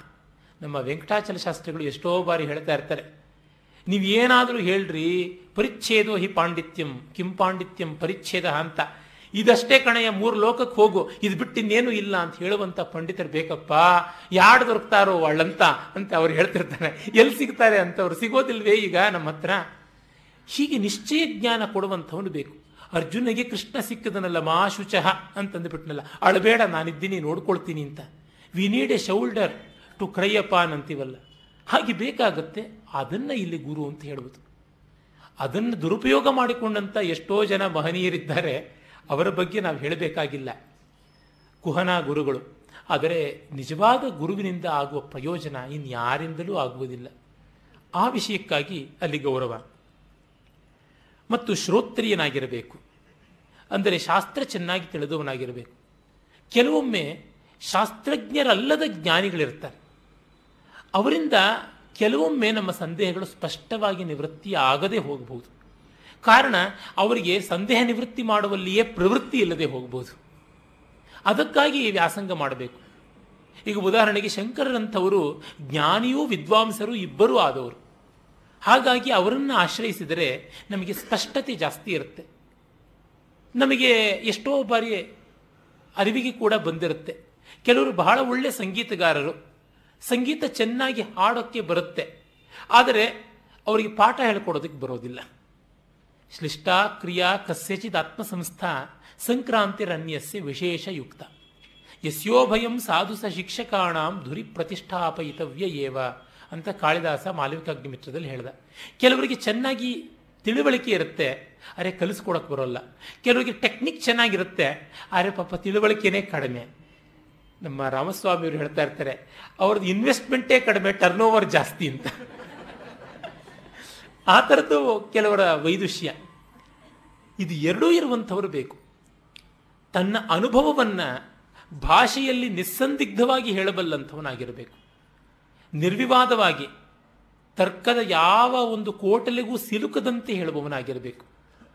ಶಂಕರರ ಭಾಷ್ಯ ಓದುವಾಗ ಅಂಥ ಭಾವ ಬರುತ್ತೆ. ನನ್ನ ಪರಿಮಿತವಾದ ವ್ಯಾಸಂಗದ ಚೌಕಟ್ಟಿನಲ್ಲಿ ಹೇಳೋದಿದ್ರೆ ಶಂಕರರ ಭಾಷ್ಯ ಓದುವಾಗ, ಆನಂದವರ್ಧನ ಅಭಿನವ ಗುಪ್ತಾದಿಗಳ ಬರವಣಿಗೆಯನ್ನು ಓದುವಾಗ, ಅದೇ ರೀತಿಯಲ್ಲಿ ನಮ್ಮ ಹಿರಿಯಣ್ಣನಂಥವರ ಬರವಣಿಗೆಗಳನ್ನು ಓದುವಾಗ ಸ್ಪಷ್ಟವಾಗಿ ಗೊತ್ತಾಗುತ್ತೆ. ಇವರು ನಿಶ್ಚಪ್ರಚವಾಗಿ ಒಂದಿಷ್ಟು ಸಂದೇಹಕ್ಕೆ ಅವಕಾಶವಿಲ್ಲದೆ ಅನುಭವಿಸಿ ಹೇಳ್ತಾ ಇದ್ದಾರೆ ಅಂತ ರಮಣ ಮಹರ್ಷಿಗಳ ಬರವಣಿಗೆ ನೋಡುವಾಗ ಅಲ್ಲಿ ನಮಗೆ ಗೊತ್ತಾಗುತ್ತೆ. ಈ ಕ್ಲಾರಿಟಿ ಇದೆ. ಈ ಎಕ್ಸ್ಪ್ರೆಷನ್ನಲ್ಲಿ ಐಡಿಯಾ ಎಷ್ಟು ಚೆನ್ನಾಗಿ ಕಾಣ್ತಾ ಇದೆ ಅಂತ ಅನಿಸುತ್ತೆ. ಇಂಥದ್ದು ಇನ್ನೂ ಹಲವರು ಮಹನೀಯರು ಇರ್ತಾರೆ. ಅದು ನಮಗೆ ಬಹಳ ಬೇಕಾಗಿರುವಂಥದ್ದು. ಇಂಥ ಗುರು ಶ್ರೋತ್ರಿಯ ಅಂತ ಅನ್ನುವುದರಲ್ಲಿ ಸುಮ್ಮನೆ ವೇದಾಭ್ಯಾಸ ಜಡ ಛಾಂದಸ ಅನ್ನುವ ಅರ್ಥ ಅಲ್ಲ. ವೇದದ ಹುರುಳನ್ನು ತಿರುಳನ್ನು ತಿಳ್ಕೊಂಡಂಥವನು ರುಚೋ ಅಕ್ಷರೇ ಪರವೇ ವ್ಯೋಮನ್ಯಸ್ಮಿನ್ ದೇವ ಅಧಿವಿಶ್ವೇ ನಿಷೇಧು ಯಸ್ತನ್ನ ವೇದ ಕಿಮೃಚಾ ಕರಿಷ್ಯತಿ ಯ ಇತ್ತದ್ವಿದುಸ್ತೈ ಮೇ ಸಮಾಸತೆ ವೇದವೇ ಹೇಳುತ್ತೆ ಸುಮ್ಮನೆ ವೇದ ಬಡ್ಕೊಂಡ್ರೆ ಪ್ರಯೋಜನ? ವೇದದ ಮಾತನ್ನೇ ಯಾಸ್ಕರು ನಿರುಕ್ತದಲ್ಲಿ ಕೋಟ್ ಮಾಡ್ತಾರೆ. ಭಾರವಾಹಿ ಕೇವಲ ಭಾರ ಹೊತ್ತಿರತಕ್ಕಂಥ ಕತ್ತೆ ಅರ್ಥವನ್ನು ತಿಳ್ಕೊಳ್ಳದೇ ಇರುವಂಥದ್ದು ಅಂತ. ಹಾಗಲ್ಲದೆ ಆ ಅಕ್ಷರವನ್ನು ಹೃದಯದಲ್ಲಿ ಸಾಕ್ಷಾತ್ಕಾರ ಮಾಡಿಕೊಂಡವರಿಗೆ ಹೊರಗಿನ ವೇದವೂ ಬಂದು ಸೇರುತ್ತೆ. ಅದಿಲ್ಲದೆ ಇದ್ದವರು ಹೊರಗಿನ ವೇದ ಇಟ್ಕೊಂಡು ಏನು ಮಾಡೋದಕ್ಕೆ ಸಾಧ್ಯ? ಏನೂ ಇಲ್ಲ. ಆ ರೀತಿ ಅಲ್ಲದೆ ಚೆನ್ನಾಗಿ ಅಭ್ಯಾಸವನ್ನು ಮಾಡಿ ಅನುಭವ ಮತ್ತು ಶಾಸ್ತ್ರಕ್ಕೆ ಅವಿರೋಧವನ್ನು ಕಾಣುವಂಥದ್ದು. ಶಾಸ್ತ್ರ ಅನುಭವಗಳಿಗೆ ಅವಿರೋಧ, ಶಾಸ್ತ್ರ ತರ್ಕಗಳಿಗೆ ಅವಿರೋಧ ಮತ್ತು ಅನುಭವ ತರ್ಕಗಳಿಗೆ ಅವಿರೋಧ. ಇದಿಷ್ಟನ್ನು ಮಾಡಿಕೊಂಡಂಥವನು ಶ್ರೋತ್ರಿಯ ಬ್ರಹ್ಮನಿಷ್ಠ. ಅವರಿಜಿನಃ ನಿಷ್ಪಾಪನಾಗಿರಬೇಕು. ಎಥಿಕಲ್ ವ್ಯಾಲ್ಯೂ ಅವನಲ್ಲಿ ಇರಬೇಕು. ನಾನು ಬ್ರಹ್ಮಜ್ಞಾನಿ ಏನು ಮಾಡಿದ್ರೂ ನಡೆಯುತ್ತೆ ಅಂತ ಇರಬಾರದು. ಯಾಕೆ? ಲೋಕ ಅವನನ್ನು ಒಂದು ಮಾದರಿ ಅಂತ ತೆಗೆದುಕೊಳ್ಳುತ್ತೆ. ಅದಕ್ಕಾಗಿ ಅವನು ಸರಿಯಾದ ರೀತಿಯಲ್ಲಿ ಇರಬೇಕು. ಹೀಗೆಲ್ಲವಾದರೆ ಲೋಕ ಭ್ರಮೆಗೊಳಗಾಗುತ್ತೆ. ಕೃಷ್ಣ ಅದಕ್ಕೆ ಹೇಳ್ತಾನೆ, ನಾನು ಏನೂ ಮಾಡಬೇಕಿಲ್ಲ. ಆದರೂ ನಾನು ಎಲ್ಲ ಮಾಡ್ತಾ ಇದ್ದೀನಿ. ನಮೇ ಪಾರ್ಥಾಸ್ತಿ ಕರ್ತವ್ಯಂ, ತ್ರಿಶುಲೋಕೇಶು ಕಿಂಚನ, ನಾನವಾಪ್ತವ್ಯಂ ಆಪ್ತವ್ಯಂ ವರ್ತಯೇ ವಚ ಕರ್ಮಣಿ. ಕಾಳಿದಾಸನು ಅದನ್ನೇ ಹೇಳ್ತಾನೆ. ಏನೂ ಮಾಡಬೇಕಾಗಿಲ್ಲ ನೀನು. ಆದರೆ ಅನವಾಪ್ತಮ ಅವಾಪ್ತವ್ಯಂ ನತೇ ಕಿಂಚನ ವಿದ್ಯತೆ ಲೋಕಾನುಗ್ರಹ ಏವೈಕ. ಹೇ ಜನ್ಮ ಹೇತುಸ್ತೇ ಜನ್ಮಕರ್ಮಣೋಹೋ ಅಂತ. ನಿನ್ನ ಹುಟ್ಟು ಮತ್ತು ಕೆಲಸಗಳಿಗೆ ಕಾರಣ ಲೋಕಾನುಗ್ರಹ ಅಷ್ಟೇ ಮತ್ತಾವುದೂ ಇಲ್ಲ ಅಂತ. ಇವರು ಶ್ರೀರಾಮಕೃಷ್ಣ ಪರಮಹಂಸರು ನಾಗಮಹಾಶಯರಿಗೆ ಹೇಳಿದ್ರಂತೆ, ನೀನು ಸನ್ಯಾಸ ತಗೋಬೇಡ ಅಂತ ಅವ್ರು ಬಹಳ ಬಯಸಿದ್ರು. ಒಬ್ಬ ಗೃಹಸ್ಥ ಹೇಗಿರ್ತಾನೆ ಅನ್ನೋದನ್ನು ತೋರಿಸೋದಕ್ಕೋಸ್ಕರ ನೀನು ಗೃಹಸ್ಥಾಶ್ರಮದಲ್ಲಿ ಇರು ಅಂತ. ಈ ಭಾವ ಬಹಳ ಮುಖ್ಯ, ಅದಕ್ಕೆ ಅವರ್ಜಿನ. ಮತ್ತು ಅಕಾಮಹತ. ಇದು ವೇದದ ಮಾತೇ ಆಗಿದೆ. ಶ್ರೋತ್ರಿಯಸ್ಯ ಚ ಅಕಾಮಹತಸ್ಯ ಅಂತ ತೈತ್ರಿಯದಲ್ಲಿ ಬರುತ್ತಲ್ಲ, ಅಕಾಮಹತ ಕಾಮಕ್ಕೆ ಗಾಸಿಗೊಳ್ಳದವನು ಅಂದರೆ ಯಾವ ಬೈಕಿಗಳಿಂದಲೂ ಹತನಾಗದೇ ಇರೋಂಥವನು ಇವನು ಅಂದರೆ ಯಾವುದೇ ಬೈಕಿ ಹಿಂದೆ ಹೋಗಿ ಘಾಸಿಯಾಗಿ ಆಕ್ಸಿಡೆಂಟ್ ಆಗಿ ಬ್ಯಾಂಡೇಜ್ ಹಾಕಿಸ್ಕೊಳ್ಳದೆ ಇದ್ದಂಥವನು ಅಂತ. ಯಾವ ಬೈಕಿಯೂ ಡಿಸ್ಟರ್ಬ್ ಮಾಡದೇ ಇರುವಂಥವನಾಗಿರಬೇಕು. ತುಂಬ ಜನ ಶಿಷ್ಯ ವ್ಯಾಮೋಹಕರಾಗಿರ್ತಾರೆ. ಆ ಶಿಷ್ಯರನ್ನು ತಮ್ಮ ವಶೀಕರಣ ಮಾಡಿಕೊಂಡು ತಮ್ಮ ಬಗಲಲ್ಲೇ ಇಟ್ಟುಕೊಳ್ಬೇಕು ಅಂತ. ಇನ್ನೊಬ್ಬ ವಿದ್ವಾಂಸರ ಭಾಷಣಕ್ಕೆ ಹೋಗಿ ಕೇಳಿಬಿಟ್ರೆ ಅವನು ಎಲ್ಲಿ ಬೋರ್ಡೇ ತಿರುಗಿಸ್ಬಿಡ್ತಾನೋ, ನನ್ನ ಶಿಷ್ಯ ಅಲ್ಲದೆ ಹೋಗ್ಬಿಡ್ತಾನೋ ಅಂತ ಇವ್ರಿಗೆ ಇನ್ಸೆಕ್ಯೂರಿಟಿ ಫೀಲಿಂಗ್ ಕಾಡ್ತಾ ಇರುತ್ತೆ. ಅವ್ರು ಎಷ್ಟು ಕಾಷಾಯ ಏನು ಎಷ್ಟು ದಂಡ ಇಟ್ಟುಕೊಂಡ್ರೆ ಏನು ಎಲ್ಲ ದಂಡವೇ ಆಗುತ್ತೆ. ಯಾವ ಸಂಸ್ಥೆಗಳಿಗೆ ಅಧಿನೇತರಾಗಿದ್ದರೆ ಏನು, ಎಷ್ಟು ಆನಂದ ಅಂತ ಹೆಸರಿಗೆ ಪಕ್ಕ ಅಂಟಿಸ್ಕೊಂಡ್ರು ಒಳಗಿರುವುದು ವಿಷಾದವೇ ಹೊರತು. ಮತ್ತೇನಲ್ಲ, ಬ್ರಹ್ಮಾನಂದರಾಗಲಿ, ಶಂಕರಾನಂದರಾಗಲಿ ವಿಶ್ವಾನಂದರಾಗಲಿ ಶಕ್ತಿಯಾನಂದರಾಗಲಿ, ಅಶಕ್ತಾನಂದರೆ ಇನ್ಯಾವುದೂ ಅಲ್ಲ. ಅವರ ಪಾಲಿಗೆ ನಾವು ಅಬ್ರಹ್ಮಣ್ಯ ಅಂತಲೇ ಹೇಳಬೇಕಾಗುತ್ತೆ. ಹೀಗಾಗಿ ಅದು ನಿಷ್ಪ್ರಯೋಜಕವಾದದ್ದು. ಅಕಾಮಹತಿ ಅದು ಬಹಳ ಮುಖ್ಯವಾದದ್ದು. ಯಾವುದು ಒಬ್ಬ ಮನುಷ್ಯನಿಗೆ ಟೆಸ್ಟಿಂಗ್ ಅಂತಂದರೆ ಕಾಸ್ಟಿಕ್ ಟೆಸ್ಟ್, ಅದನ್ನು ಆ್ಯಸಿಡ್ ಟೆಸ್ಟ್ ಅಂತಲೇ ಕರೀಬಹುದು. ಬಯಕೆಗಳಿಗೆ ಸ್ಪಂದಿಸ್ತಾನ ಅಂತ. ಒಮ್ಮೆ ಬಯಕೆಗಳಿಗೆ ಸ್ಪಂದಿಸಿದರೆ ಅದು ಎಷ್ಟು ದೊಡ್ಡ ಗುರುತ್ವ ಇದ್ದರೂ ಬ್ರಹ್ಮಜ್ಞತೆಯನ್ನು ದಯಪಾಲಿಸುವಂಥದ್ದು ಅಲ್ಲ ಅಂತ. ಬ್ರಹ್ಮವಿತ್ತಮ. ಬ್ರಹ್ಮವಿತ್ ಆಗಿರುವವರಲ್ಲಿ ಶ್ರೇಷ್ಠನಾದಂಥವನು. ಬ್ರಹ್ಮಣಿ ಉಪರತಃ ತನ್ನ ಎಲ್ಲ ಆಸಕ್ತಿಯನ್ನು ಬ್ರಹ್ಮದಲ್ಲಿ ಕರಗಿಸಿಕೊಂಡವನು. ಶಾಂತಹ ನಿರಿಂಧನ ಇವಾನಲಹ ಉರುವಲಿಲ್ಲದ ಬೆಂಕಿಯಂತೆ ಆರಿ ಹೋಗಿರುವಂಥದ್ದು. ಅತೃಣೇ ಪತಿತೋ ವನ್ನಿ ಸ್ವಯಮೇ ಓಪಶಾಮ್ಯತೆ ಅಂತ ಹುಲ್ಲಿಲ್ಲದ ಜಾಗದಲ್ಲಿ ಬಿದ್ದ ಬೆಂಕಿ ತಾನಾಗಿ ಆರುತ್ತದೆ. ವಿಷಯವೇ ಅವನ ಪಾಲಿಗೆ ಇಲ್ಲದಾಗ ಅವನಲ್ಲಿ ವಿಷಯ ವಾಸನೆ ಹೇಗೆ ಬರೋದಕ್ಕೆ ಸಾಧ್ಯ? ಯಾವುದೂ ಇಲ್ಲ. ಡಿ ವಿ ಕಗ್ಗದಲ್ಲಿ ಹೇಳ್ತಾರೆ. ವಾಸನೆ ತಾಯಿ ಸಂದರ್ಭ ತಂದೆ ಅಂತ. ವಾಸನೆಯೇ ಇಲ್ಲದ ಮೇಲೆ ಸಂದರ್ಭವೇ ಇಲ್ಲ. ಜನ್ಮಕ್ಕೆ ತಾಯಿ ಬೇಕೇ ಬೇಕು. ತಾಯಿ ಇಲ್ಲದಿದ್ದರೆ ಜನ್ಮವೇ ಸಾಧ್ಯ ಇಲ್ಲ. ಹೀಗೆ ಬೀಜಭೂತವಾಗಿರುವಂತಹ ಅವಿದ್ಯೆಯನ್ನು ನಾಶ ಮಾಡಿಕೊಂಡಂಥವರು. ಮತ್ತು ಅಹೈತುಕ ದಯಾ ಸಿಂಧು, ಅವ್ಯಾಜವಾದ ಕಾರುಣ್ಯ ಸಿಂಧುವಾಗಿರಬೇಕು ಅಂತ. ಹಾಗಿಲ್ಲದೆ ಇದ್ದವನು ಓಡಿಸಿಬಿಡ್ತಾನೆ. ನಾವು ಎಷ್ಟು ಕಥೆಗಳನ್ನು ಕೇಳಿಲ್ಲ. ಜ್ಞಾನಿ ಅಂತ ಭಾವಿಸಿ ಒಬ್ಬನ ಹತ್ತಿರಕ್ಕೆ ಹೋದರೆ ಅವನು ಬಾಯಿಗೆ ಬಂದಂತೆ ಬೈದು ಓಡಿಸ್ತಾ ಇರ್ತಾನೆ. ತರಾಸು ಅವರ ಹಂಸಗೀತೆ ಕಾದಂಬರಿಯಲ್ಲಿ ಆ ಭೈರವಿ ವೆಂಕಟಸುಬ್ಬಯ್ಯ, ಭೈರವಿ ಅಂತ ಹೆಸರು ಬರೋಕ್ಕೆ ಮುನ್ನ ಆ ಬುವ ಹತ್ತಿರಕ್ಕೆ ಹೋಗ್ತಾನೆ. ಅವನು ಇವನನ್ನ, ನಿನಗೆಲ್ಲ ಸಂಗೀತ ಬರುತ್ತೆ? ಹೋಗು ಅಂತ ಒದೀತಾ ಇರ್ತಾನೆ. ಮತ್ತೆ ಒಂದು ಎರಡು ಬೋರ್ಡೆ ಹೆಂಡ ಬೇಕು ಅಂತ ಕೇಳಿದ್ರೆ ಎಲ್ಲಿಂದ ತಂದು ಕೊಡೋದು? ಆ ಪೇಯ, ಆ ಭಕ್ಷ್ಯ, ಇವುಗಳನ್ನೆಲ್ಲ ಅವನು ನಿತ್ಯ ಆಹಾರವಾಗಿ ಮಾಡ್ಕೊಂಡಿದ್ದಾನೆ. ನಿನ್ನ ಕಿವಿಲಿದೆಯಲ್ಲ, ಅದನ್ನು ಮಾರಿಬಿಟ್ಟು ಕೊಡು ಅಂತ. ಆ ಹತ್ತು ಕಡಕ್ಕಿರುತ್ತೆ ಅದನ್ನು ಮಾರಿಬಿಟ್ಟು ಕೊಡುವಂಥದ್ದು ಹೀಗೆಲ್ಲ ಎಷ್ಟೋ ನೋಡಿದ್ದೀವಿ. ಆ ಥರ ಎಷ್ಟು ಜನ ಹೋಗಿ ಗುರುಗಳ ಹತ್ರ ಇಲ್ಲ ಅಂತ ಅನಿಸ್ಕೊಂಡು ಬರ್ತಾರೆ. ಹಾಗಲ್ಲದೆ ಕೇಳಿದಷ್ಟನ್ನೆಲ್ಲ ಕೊಡಬೇಕಲ್ಲ. ಶ್ರೀರಾಮಕೃಷ್ಣ ಪರಮಸರು ದಿವಸ ಅಳ್ತಾ ಇದ್ದರಂತೆ. ತಾಯಿ ನನಗಿರುವ ಈ ಜ್ಞಾನವನ್ನು ಯಾರಿಗಾದರೂ ಶಿಷ್ಯರಿಗೆ ಕೊಡಬೇಕು, ನೀನು ನನಗೆ ಶಿಷ್ಯರಿಂದ ಕರುಣಿಸು ಕರುಣಿಸು, ನನಗೆ ಮಕ್ಕಳು ಬೇಕು ಅಂತ ಬೇಡ್ತಾ ಇದ್ರಂತೆ. ಅಂದರೆ ಶಿಷ್ಯ ಸಂತಾನ ಬೇಕು ಅಂತ. ಇಂಥದ್ದು ಬಹಳ. ರಮಣರು ತಾವು ಅಲ್ಲಿ ಸ್ಕಂದ ಗುಹೆಯಲ್ಲಿ, ಆಮ್ರ ಗುಹಿಯಲ್ಲಿ ಇದ್ದಾಗ ಯಾವ ಸಂಪರ್ಕಕ್ಕೂ ಬರ್ತಾ ಇರಲಿಲ್ಲ. ಯಾರೋ ಕೆಲವರು ಬ್ರಾಹ್ಮಣ ಸ್ವಾಮಿ ಅಂತ ಕರಿತಾ ಇದ್ರು. ಅವರು ಎಲ್ಲೆಲ್ಲೋ ಎಲ್ಲೆಲ್ಲೋ ಅಲಿತಾ ಇದ್ದಿದ್ದನ್ನು ನೋಡ್ಬಿಟ್ಟಿದ್ರುವೆ ಒಬ್ಬ ಸಾಮಾನ್ಯ ದಲಿತ ಮಹಿಳೆ, ನಿನಗೆ ಸುಮ್ಮನೆ ಇರೋಕ್ಕಾಗೋಲ್ವಾ ಅಂತ ಕೇಳಿದ್ಲಂತೆ ಅವ್ರು ಹಾಗೆ ಸುಮ್ಮನೆ ಇದ್ಬಿಟ್ರು. ಶುಮ್ಮಾ ಇರ ಅವ್ರ ದೊಡ್ಡ ಜಪವೇ ಆಗಿಬಿಡ್ತು. ಅಂಥ ರಮಣರನ್ನ ವಾಸಿಷ್ಠ ಗಣಪತಿ ಮುನಿಗಳು ಹೋಗಿ ಕೇಳಿದ್ರಂತೆ. ನಾನು ಬೇಕಾದಷ್ಟು ಶಾಸ್ತ್ರಾಧ್ಯಯನ ಮಾಡಿದ್ದೀನಿ. ನಾಲ್ಕು ವೇದಗಳನ್ನು ಬುಡಮೇಲಾಗಿ ಹೇಳ್ತಾ ಇದ್ರು. ವಾಸಿಷ್ಠ ಗಣಪತಿ ಮುನಿಗಳ ಶಕ್ತಿ ಎಂಥದ್ದು ಅಂದರೆ, ಒಂದು ಪುಸ್ತಕವನ್ನು ಮೇಲೆ ಎಸೆಯೋದು. ಎಸೆದರೆ ಯಾವ ಪುಟ ತೆಕ್ಕೊಳ್ತೆ ಆ ಪುಟ ಹೀಗೆ ನೋಡ್ತಾ ಇದ್ದಂತೆಯೇ ಅದರಲ್ಲಿರುವ ವಿಷಯಗಳನ್ನೆಲ್ಲ ಗ್ರಹಣೆ ಮಾಡಿಕೊಳ್ಳೋದು. ಇಷ್ಟು ಅವರಿಗೆ ಧಾರಣ ಶಕ್ತಿ ಇದ್ದದ್ದು.